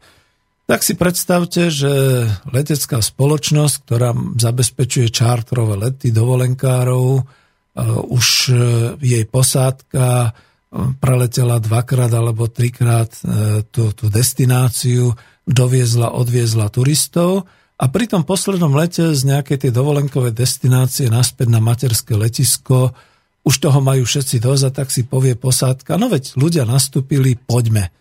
Tak teda preletí e, čo najskôr na cieľovú stanicu, na cieľové letisko a tým, že sa kolektív, alebo tým, že sa nejakí tí ľudia dokonca nie celý kolektív, lebo celý kolektív je letecká spoločnosť, ale tá posádka, že sa dohodne, že no dneska to zatýpneme skôr, tak o pol hodinu skôr pristáneme a hotovo. Dopustí sa technologickej nedisciplíny, presne takej, ako hovoríme, že v tomto prípade treba na to dávať pozor. Čo sa stane? Stane sa to, že lietadlo sa dostane mimo e, tých prevádzkových letových časov, ako má pristať, kedy má pristať a podobne a čo to spôsobí? No, radšej nehovorme o tom, že to môže spôsobiť haváriu, alebo že to môže spôsobiť nejaké nešťastie, alebo zošedivenie nejakého toho e, leteckého dispečera, ktorý tam v tej veži práve v tej chvíli zistuje, že halo posádka, čo tu robíte, vy máte prísť o pol hodinu a podobne. A posádka mu veselo oznámi, a my už máme dneska za sebou 4 lety, my už končíme, pasažierov tu máme, tak nám dovolte pristáť. No a teraz ten letový dispečer povie, dobre, svojvoľne poruším všetky predpisy, máte síce priletieť že až o pol hodinu a na dráhu číslo 4, ale ja vás dám dolu hneď a na dráhu číslo 3. A teraz tam letia a zrazu sa tam vyskytne nejaký problém, malé lietadielko, nejaký dravec alebo niečo podobné a skončí to tragicky. Vidíte, presne o tom sú tie technologické disciplíny, tie sa musia dodržiavať. V tom mojom prípade, o ktorom hovorím a ja neprezradím nič konkrétne, sa stalo iba to, že zákazníci, nakoniec tí pasažieri toho lietadla boli nespokojní, aj keď všetci chceli urobiť tým zákazníkom dobre. Stalo sa totiž to, že keďže prileteli o pol hodinu skôr, letecká, teda väža dispečer ich nepustil na dráhu, to znamená, ešte sa asi tak pol hodinu krúžilo okolo miesta pristátia, No predstavte si, čo to urobí s ľuďmi, ak boli všetci bledy zelení a nervózni z toho. Samozrejme, všetci hneď telefonovali, keďže posádka oznámila, že prilietame skôr, príďte pre nás na letisko, za chvíľu doletíme. Lenže tá pol hodina sa minula, pristálo, pristálo lietadlo včas, pretože ináč sa nedalo. No ale pretože pristávalo včas, ale pristávalo už nejak tak v tej mimoriadnej situácii, tak zrazu ten letecký personál dolu na zemi zabudol dať nejak tie schodíky, pretože ešte to nemal podľa toho svojho časového rozpisu, tak lietadlo stálo na dráhe a nikto nemohol vystúpiť. Zase telefonáty všetkých, počkaj, ešte nemáme dvere otvorené, no samozrejme, zlá letecká spoločnosť a tak ďalej. No tak konečne pristavili aj e, schodíky, pasažieri vystúpili, prišli si po rýchlej kontrole pre batožinu, no ale zase tam je problém, pretože to je iná skupina pracovníkov, ktorá mala svoj čas, keď má vyložiť batožinu. A samozrejme oni ten čas dodržali, to znamená, že vykladali až po. Zase kopec telefonátov, viete čo, my tu ešte čakáme, ešte neodchádzajte, počkajte nás a podobne. No dokončím to len na tomto jednom jedinom príklade, ako je dôležité dodržiavať pracovnú a technologickú disciplínu, pretože aj v ekonomickej demokracii, v hospodárskom systéme musí byť takáto disciplína dodržiavaná, ináč sa stane to, čo minimálne v tomto prípade tej leteckej spoločnosti zapričinilo, že ľudia boli nespokojní. Z dovolenky prichádzali síce oddychnutí, ale z toho posledného zážitku z cesty boli rozhádzaní, znervoznení, nespokojní a letecká spoločnosť z toho určite ako šťastie nemala. Takýto príklad som dal Igor, ale budem pokračovať, pretože to bol, pokiaľ sa niekto neozval, že to bol príklad veľmi, povedal by som taký polopatistický na tú pracovnú a technologickú disciplínu, ktorá nebude v žiadnom prípade nejakou tou demokraciou narušovaná a už nie v takom prípade, že ja si poviem, že dneska chcem skončiť skôr, alebo že si poviem, že však vedúci je takisto môj kolega ako ja, nemám do toho, čo hovorí, tak ja si to urobím po svojom. Neexistuje. A hoci veľmi nerad, ale musím vás prerušiť, lebo máme poslucháča na Výborne. telefóne. Dobrý večer, Prajem, počujeme sa. E, dobrý večer, Peter pri telefóne. musím povedať, že počúvam a, a ledva stíham e, vnímať myšlienky, ktoré proste počúvam, lebo je to všetko veľmi zložité a ani sa asi k všetkému neviem vyjadriť. Jednu vec len by som chcel. Eh, keď eh, ste hovorili o tom, že by ten bezpodmienečný príjem ktorý, ktorý by mohli všetci dostať. O tomto sa už veľa hovorí v zahraničí, teda asi veľa viac ako na Slovensku. Neviem, či poznáte meno Andreas Pop a niečo také ako Wismans Manufaktur. E, je to určitá, určité hnutie ľudí, alebo možno skupina ľudí, ktorá sa s tým zaoberá už dlhšie v Nemecku. A ja mám skôr pocit, keď, keď ste spomínali, že by to mohlo zdeformovať spoločnosť, tak ja si skôr myslím, že spoločnosť je deformovaná, postavená na hlavu, pretože je všetko založené na materiály, e, takže je veľmi materialistická a to duševné vlastníctvo, duševné hodnoty e, sa tiež pokúšame teda previesť do materiálu a do hodnoty materiálne, čo teda je skoro nemožné, by som až povedal. A e, ten bezpodmienečný príjem by bol vlastne založený na tých duchovných hodnotách, že vlastne ten, ten technologický pokrok je vlastne ako keby základom možnosti dať ľuďom bezpodmienečný príjem, keďže ju umožňuje technológia. A e, ja som len, momentálne sa neviem možno k tomu úplne vyjadriť, ale e, chcel by som, e, či sa nedá zamyslieť nad tým, že vlastne bezpodmienečný príjem by ako keby napravil tú spoločnosť a postavil ju z hlavy na nohy pretože by sme si uvedomili, že materiál nie je nadradený tým duševným hodnotám. Díky, Peter. Uh, ešte? Pardon. Budem vás počúvať hm? ďalej, toto bola len poznámka a nechcem držiavať, takže uh, je to len taký určitý názor alebo možno otázka do diskusie. Uh, díky, Peter, to bola veľmi konkrétna otázka.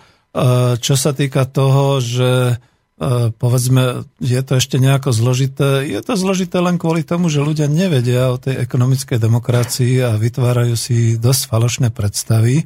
Ja to kľudne poviem tak, ako som to vnímal v roku 2011. E, úplne e, príznačne to bolo, že pána profesora Švajkarta pozvala skupina občianske združenie Utopia, takže už podľa tohoto vidíte, že naozaj to v tej chvíli bolo nejako až do tejto polohy dávané, ale tu musím zareagovať na ten e, nepodmienečný základný príjem, to čo hovoríte.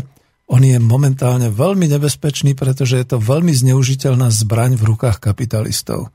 E, nehnevajte sa na mňa, ale musím povedať, a hlavne teraz po lete, viete si predstaviť, že Európska únia z našich daní a z nášho hospodárskeho výsledku prerozdelí medzi tie milióny tých nešťastníkov, ja to poviem naozaj, tak nie som žiadny rasista ani fašista, ale medzi tie milióny tých úbožiakov, ktorí prídu do Európy, ten nepodmienečný e, základný príjem, pretože veď aj oni si zaslúžia žiť, veď aj oni potrebujú e, existovať a potrebujú sa rozvíjať a e, dajú ho aj nám a my teraz budeme skutočne rovnocenní a rovnoprávni v tomto príjme, aj keď teda my sme boli tí tvorcovia hodnot a my sme vlastne celý život pracovali, respektíve pracujeme. A, lebo prepačte, ako ja to poviem priamo na rovinu, že tam už sa potom neráta s nejakou mzdou. To, berte to tak, že vy budete mať nejakú mzdu? Nie. Vy budete možno už pracovať, alebo nemusíte pracovať, dostanete domov, budete podberatelia dávky. A toto je to nebezpečné. Ale aby som to uzavrel, a e, nechcem s vami bojovať, lebo táto relácia naozaj sa nechce zaoberať nepodmienečným základným príjmom. Ekonomická demokracia práve tou formou tej zamestnaneckej samozprávy a tých verejných financií ponúka niečo úplne iné. Ponúka skutočne ten dostatočný príjem, ktorý si kolektív rozdelí v prípade dobrého hospodárskeho výsledku. A my sa tu teraz e, budeme viac zaoberať tým, ako ten dobrý hospodársky výsledok dosahovať. A to znamená, že až teda tak demagogicky postavím nepodmienečný základný príjem oproti plnej peňaženke. A keď si vy viete predstaviť, čo je to pre vás plná peňaženka, tak ju porovnajte s tým nepodmienečným základným príjmom, ktorý dostanete od Bruselu a potom mi povedzte, že čo chcete radšej. Toľko.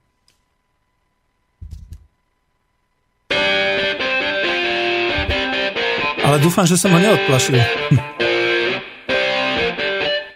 No ale to neznamená, že som vás chcel odplašiť, len som vám teda dosť nátvrdo povedal, prečo nechcem a my ani v ekonomickej demokracii nechceme zatiaľ počuť, určite nie v najbližších 20 rokoch o nepodmienečnom základnom príjme. Povedzte, Peter. Už nie. Tak, dobre. No, ak bola moja odpoveď veľmi drsná, tak potom skúsim pokračovať v tom svojom. Má? Dobre, pokračujeme. E, máme mail, píše nám Milan. Dobrý večer. Možno je moja otázka vedle, ale ak nebude existovať v ekonomickej demokracii burza, ako si predstavujete obchodovanie napríklad s komoditami? Kto by určoval ceny komodit? Trh? Ako? Nebolo by to v rozpore s ideou de- e, ekonomickej demokracie? Trh s ropou by napríklad tiež bol v rámci zamestnaneckých podnikov? E, rozhodne nie. A žiaľ, práve to je to, že my predbiehame trošku udalosti. Kľudne by som povedal, že v pôvodnej e, verzii relácie by to bola až nejaká kapitola 6 alebo 7, ale tu aspoň veľmi stručne a rýchle odpoviem. Veď v ekonomickej demokracii to, je to riešené tou treťou charakteristikou ekonomickej demokracie, to znamená regulovaným trhom. Tento trh rozhodne nie je slobodný trh, rozhodne nie je koristnícky trh, rozhodne sa na ňom nepohybujú súkromné burzy a súkromní burziáni a investori, ale je trošku iným spôsobom regulovaný a dnes to predsa nie je problém, pretože veď aj v republike samotnej, napríklad na Slovensku máme nejaký regulačný úrad, ktorý síce reguluje iba ceny, teraz si povedzme, ale nie je dnes problém ani technologicky dohodnúť na určitej úrovni dodávateľov a odberateľov potrebné množstva, aspoň teda také množstva, ktoré by boli tarifované ako bezproblémové a pustiť to a takýmto spôsobom vlastne zabezpečovať a regulovať ten trh. Čiže áno, odpoviem, v e, systéme ekonomickej demokracie neexistujú burzy, nepredáva sa tým komoditným spôsobom, ale existujú dodávateľské a odberateľské vzťahy, ktoré sú regulované a kde to teda ide, kde samozrejme teda potom tá cena bude zabezpečovaná ináč, ale tu odporúčam trošku naozaj už prečítať tú knižku od toho pána Švajkarta, pretože nemám ten priestor, aby som hneď v tejto otázke objasnil všetko, možno v ďalšom dieli alebo v budúcej relácii. Stačí to tak? No, dobre. Dobre, tak môžeme pokračovať. E, ja si uvedomujem, že povedzme odpovedám stručne alebo odpovedám pomerne rázne, ale je to k prospechu veci, dúfam, len kvôli tomu, že e, tieto otázky sú už e, položené, čiže treba na ne zodpovedať, ale oni majú nejakú náväznosť, nejaké to pokračovanie do tej budúcnosti. My sme sa vlastne ešte a už sme v tom reštarte, čiže poviem kľudne trošku to akoby opakujem o tej zamestnaneckej samozpráve. My sme sa vlastne nedostali ďalej od toho základu toho podniku v zamestnaneckej samozpráve, čo je podniková úroveň, čo teda nie je úroveň globálna alebo úroveň teda tých verejných financií a snáď sa aj k tomu dostanem. Čiže pokračujem v tom, že zamestnanecká samozpráva ako organizácia ľudí má nejaké zásady, a tou štvrtou zásadou, keď môžem pokračovať, keď si ešte spomeniete, že boli nejaké tri predchádzajúce, kde som dal ten e, príbeh e, o tom lietadle, čo teda je nedodržiavanie nejakej tej pracovnej a technologickej disciplíny. V, tom štvrtom, v tej štvrtej zásade je to princíp dôvery, ktorý sa tvorí siedmými prvkami, ale tie tu nebudem menovať e, vzhľadom práve k tomu času, aký je, to znamená, že ja to poviem asi, zhrniem to stručne. E, vy keď ste kolektíva, alebo my keď sme kolektíva, vytvorili sme zamestnaneckú samozprávu, tak budeme budovať svoje vzťahy na základe toho, že sa poznáme, respektíve na základe toho, že sa spoznávame. To znamená, že každý z nás najprv musí presvedčiť ten kolektív a povedzme aj toho nadriadeného, ktorý sme si zvolili, že viem pracovať, že to viem a že dokážem, potom mám právo kontrolovať aj toho nadriadeného a spoločne sa podielať na vytvorení celkovej dôvery v tej kolektív. E, zás to poviem, v tej knižke je to rozobrané na jednej veľkej kapitole, vychádza to naozaj z takých poznatkov moderných manažerov, ktorí hovoria, no, Miroslav napríklad spomínal toho Stefana Cavillo, ktorý spomína o tej dôvere, že toto je asi najdôležitejšie a ja dám teraz len tú otázku, veľmi rýchly príklad, tak si predstavte, že budete mať pracovníka, ktorý vám bude tvrdiť, spolahnite sa, jasné, určite tam budem, určite to urobím a vy prídete na druhý deň do práce a nič nie je urobené, darmo on sluboval, darmo a potom ako pes výhovoriek. Tak máte dve možnosti. Buď ho naozaj nejakým spôsobom riešiť, blbo to znie v kolektívnom vlastníctve, ale áno, naučiť ho to, alebo nejak ináč disciplinárne riešiť, alebo jednoducho mu slepo dôverovať a povedať, no chudák chlapec, no nestihol to, mal to ťažké a tak ďalej. No ale to je o tej dôvere. Čiže ten štvrtý bod je veľmi dôležitý, princíp dôvery. Potom je tam piatý bod, princíp motivácie. Stále je to ľudský kolektív. Sami ste si vytvorili pracovné miesta. To zdôrazňujem, že toto je o tej realite a trošku som naozaj bol vtedy rozhorčený, že som teoretik. Ja som praktik. E, zamestnaneckou samozprávou sa dá už dnes na Slovensku riešiť hlavne táto štruktúrálna nezamestnanosť, pretože pozrite si, firmy hľadajú množstvo pracovníkov, ale len takých a takých odborov. A čo tí ostatní? Čiže keď sa celoštátne alebo kolektívne dajú ľudia dohromady, vytvoria si nejaký ten kolektív a budú pracovať, tak si sami vytvárajú tie pracovné miesta. Napríklad minulý raz to bolo s pánom Koncošom presne povedané, že škoda, že sa nevytvárajú všetky tie rôzne družstvá aj v tom polnohospodárstve, záhradkárstve a tak ďalej. Takže už tu nie ste zamestnaní, ale ste pracovník, ktorý pracuje na svojom. To je potom tá vaša motivácia k úsporám, k najlepšiemu výkonu, k zlepšeniam, tak ako v rodine. Spozerám na Igora a súhlasí so mnou.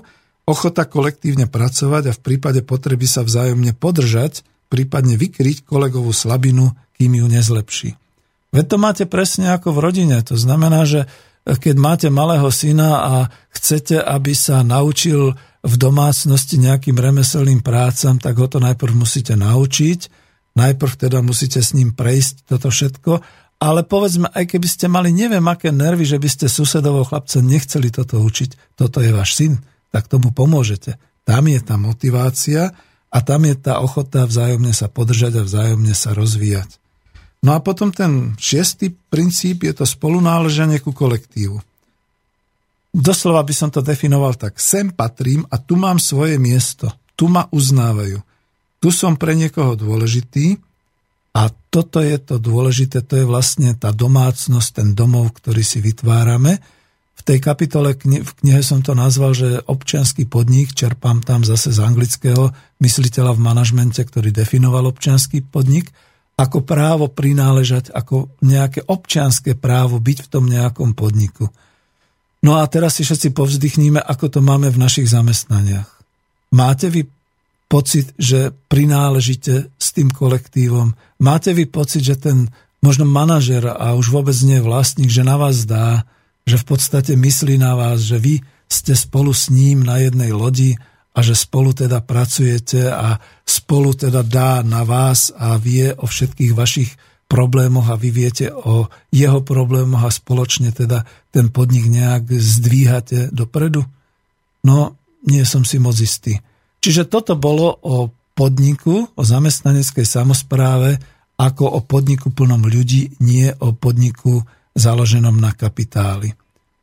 A keď mi teda, Igor, ešte nie je nikto na linke, dáme zase, dajme jingle, ale budem potom pokračovať, keď sa nikto nenájde.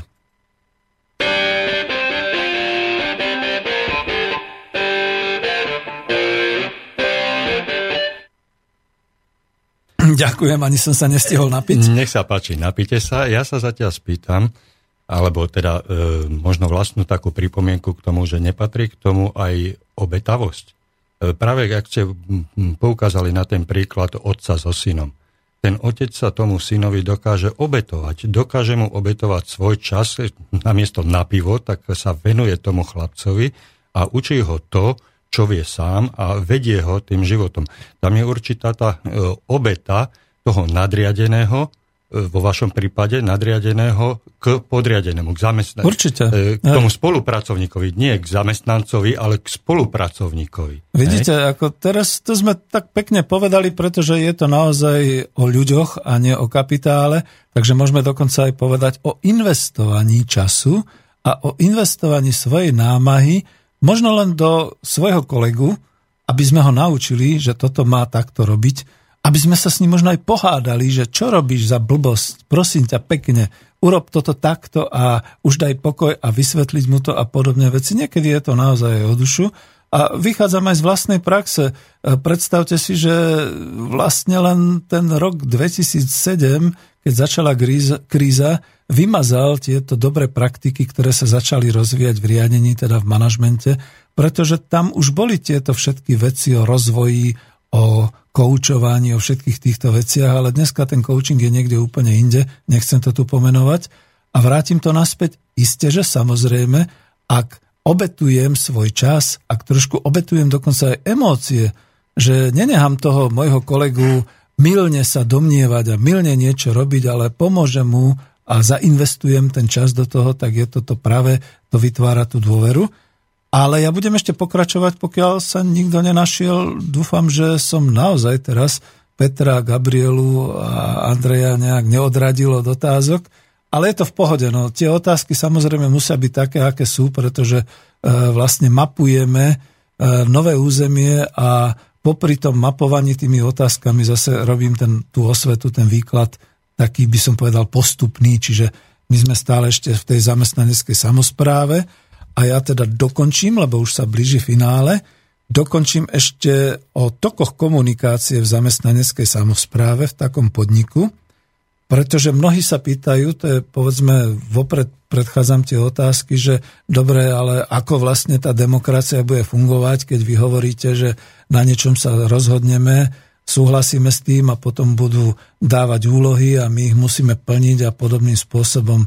No, pozdvihnime sa trošku akoby nad tú chalúbku toho, tej zamestnaneckej samozprávy a pozrieme, aké toky tam tečú tej komunikácie, čiže toho rozhovoru, toho spolu vyprávania, toho, toho investovania toho času, tej obetavosti a tej dôvery.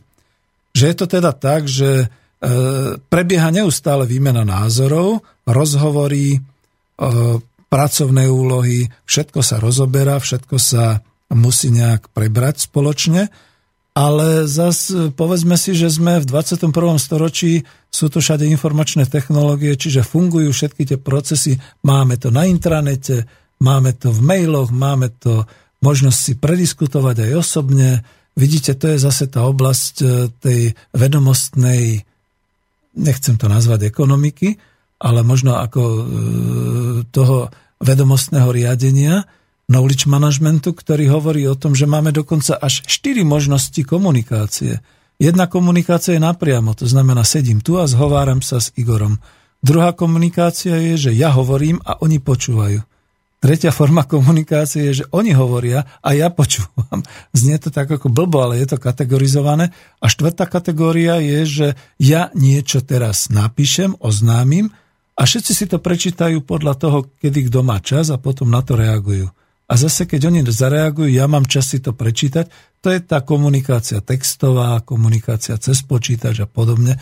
A toto všetko, všetky štyri druhy odrazu fungujú v tej komunikácii a aby nenastal chaos a aby sa všetci vyznali v tom, čo sa v takej organizácii deje, je potrebné tento priebeh výmeny týchto názorov a rozhovorov rozlišiť na diskusiu pred rozhodnutím, na samotné rozhodnutie a na plnenie úloh vyplývajúci z rozhodovania. To znamená, že sú tu iba dva základné komunikačné toky. Ten prvý je o rozhodovaní a prijati rozhodnutia. To je ten rozhodovací tok. E, povedzme to polopatisticky, sme podnik a chceme nakúpiť povedzme len nové nejaké stroje a zariadenia. Tak sa o tom musí rozvinúť tá diskusia, to je pred rozhodnutím. Potom samozrejme sa musí rozhodovať. Čiže ten tok je rozhodovací, tam má každý právo do toho kecať, tak to doslova poviem. Dokonca má právo byť konzultovaný, má právo ako až potom po to rozhodnutie hlasovať. Spoločnou najvyššou formou je teda navrhovanie, argumentovanie, rozhodovanie o tej organizácii, ktorá, alebo teda o tom, čo chceme. A keď sa teda už potom schváli ten program, nastáva ten druhý tok, a ten je riadiaci. Ten riadiaci tok je naozaj o tom, že my sme sa už teda rozhodli všetci spoločne, bolo to prijaté a teraz je rozdeľovanie tých pracovných úloh. A to neznamená, že len nejaký predseda družstva, to je presne, Igor, ďakujem, že ste povedali tú poznámku, že to už potom nie je rozhodnutie pána predsedu. to je rozhodnutie kolektívu, ktoré teda ale e, tlmočí predseda, pretože je to autoritou, ktorá bola zvolená. On to potom samozrejme rozpíše, skoro, skoro by som povedal až tak, aby to neznelo administratívne, ale aplikuje teda na, po, vecne podľa jednotlivých tých vedúcich. Niekto je technický vedúci, niekto je ekonomický vedúci, niekto je výrobný vedúci a tak ďalej. A títo potom vlastne tým svojim ľuďom, ktorí sú podľa vecného a podľa nejakej tej pracovnej náplne e, zase povie, respektíve dá a tí to vykonávajú. Samozrejme s tým právom, to je tá riadiaca sféra, v každom bode môžu konzultovať to, čo robia a v každom bode sa môžu pýtať s výnimkou jasných disciplinárnych a technologických pravidel. To je to, čo sme si povedali aj o tom letisku a o tom lietadle. Jednoducho nemôže sa stať, že posádka lietadla si sama určí smer, kam chce letieť a sama si určí, kedy chce pristať a podobne.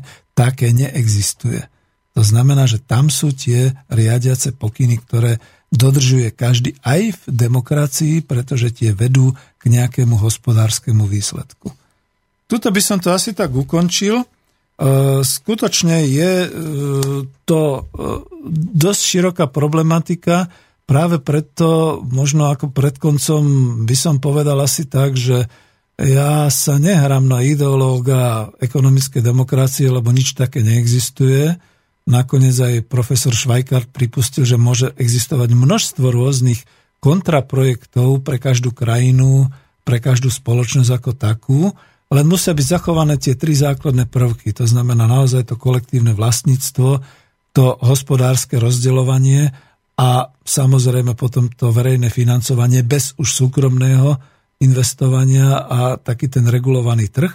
A z toho všetkého mňa oslovila a ja sa cítim byť špecialistom naozaj na tú podnikovú organizačnú sféru, na to riadenie toho kolektívu a na tieto kolektívne podnikové záležitosti.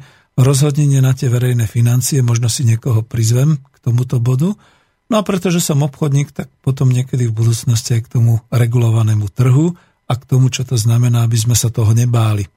Uh, Igor sa pozera na obrazovku, je tam niečo, takže bez jinglu môžeme skúsiť? Máme, pred koncom? tu, máme tu pozdrav od uh, pána Mira Hazuchu. Aha. Pozdravujem Ahoj. poslucháčov Slobodného vysielača a vás v štúdiu. Chcem sa vyjadriť len k nepodmienenému základnému príjmu v súvislosti so zamestnaneckou samozprávou. David Schweikart e, nepodmienený základný príjem vysvetľuje na stránkach 99 až 101 v jeho knihe o kapitalizme ekonomická demokracia. Odporúčam vám sa k NZP v budúcej relácii vrátiť, vysvetliť to tak, ako to popisuje Švajkart. Inak sa budú poslucháči do nekonečna k tomu vracať, lebo to nepochopia, ako je to myslené v ekonomickej demokracii. S pozdravom ostáva Miro, kolega. Miro, ďakujem. To znamená, že veľmi pozitívne reagujem, že už čítaš Švajkarta, čiže už sme v podstate na rovnakej linke.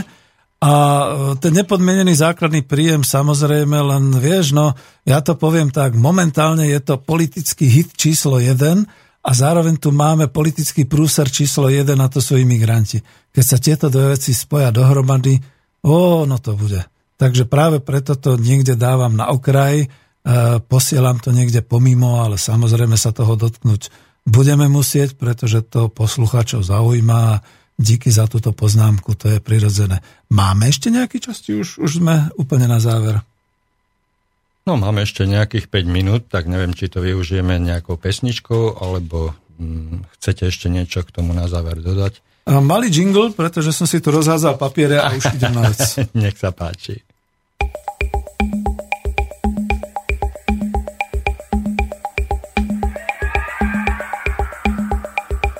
Dobre.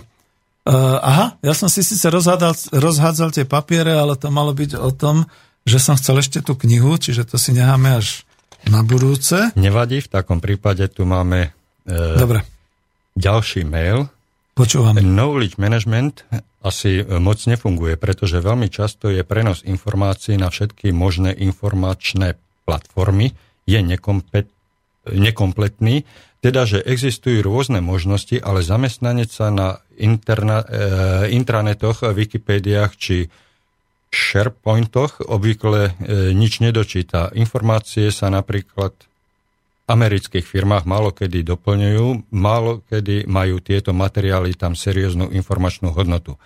Ako sa človek dnes môže zamestnať, keď firmy už nechcú investovať do školenia nových, chcú už len znalých s praxou? Súhlasím. Juro. Úplne súhlasím s vami, pretože ten knowledge management, čiže riadenie pomocou vedomostí a cez informačné technológie šírenie informácií a zber informácií a poskytovanie informácií momentálne zastavila tá ekonomická kríza, pretože majiteľia a hlavne potom manažery si uvedomili, že to je silná informačná zbraň a toto si nepustia z rúk, čiže preto tieto nástroje pomaly idú do zabudnutia. No a tá ďalšia záležitosť, to je povzdych, ktorý mám aj ja, veď som bol v podstate 20 rokov školiteľom a ten trh sa vlastne zosypal. Takže áno, súhlasím, je to presne tak, ako hovoríte. A tým pádom tú knihu už dáme na budúce. Také možno malé avízo na záver, že čo na budúce. Chcel by som skutočne ešte pár minút venovať tej knihe Uzavrete kapitoly a potom by som sa chcel venovať potom vlastníctvu v rámci e, zamestnaneckej samozprávy trošku viac a možno ešte niečo okolo toho úplného základu, to znamená toho rozdeľovania hospodárskeho výsledku. Asi tým končím a ďakujem. Fajn je, že voláte, že mailujete a nebojte sa, ja síce vyzerám prísne, alebo mám prísny hlas, ale myslím to dobre. Díky.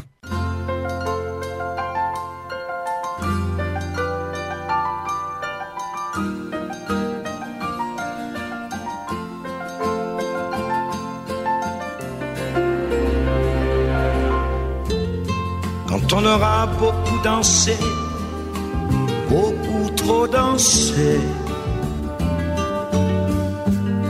quand on aura beaucoup fumé, beaucoup trop fumé.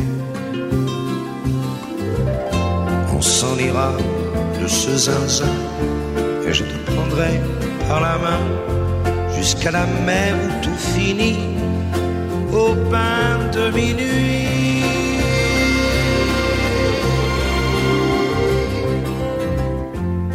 Quand on aura beaucoup marché, trop marché on aura beaucoup flirté, un peu trop flirté. Comme le bon Dieu sera couché, j'ai peur qu'on entende siffler tous les serpents du paradis au pain de minuit.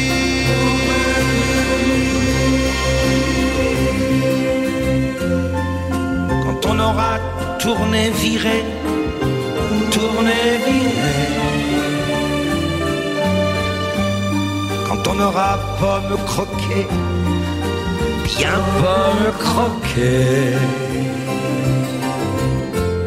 Comme on aura déshabillé ces inconnus que l'on était, on sera vrai comme la vie au bain de minuit.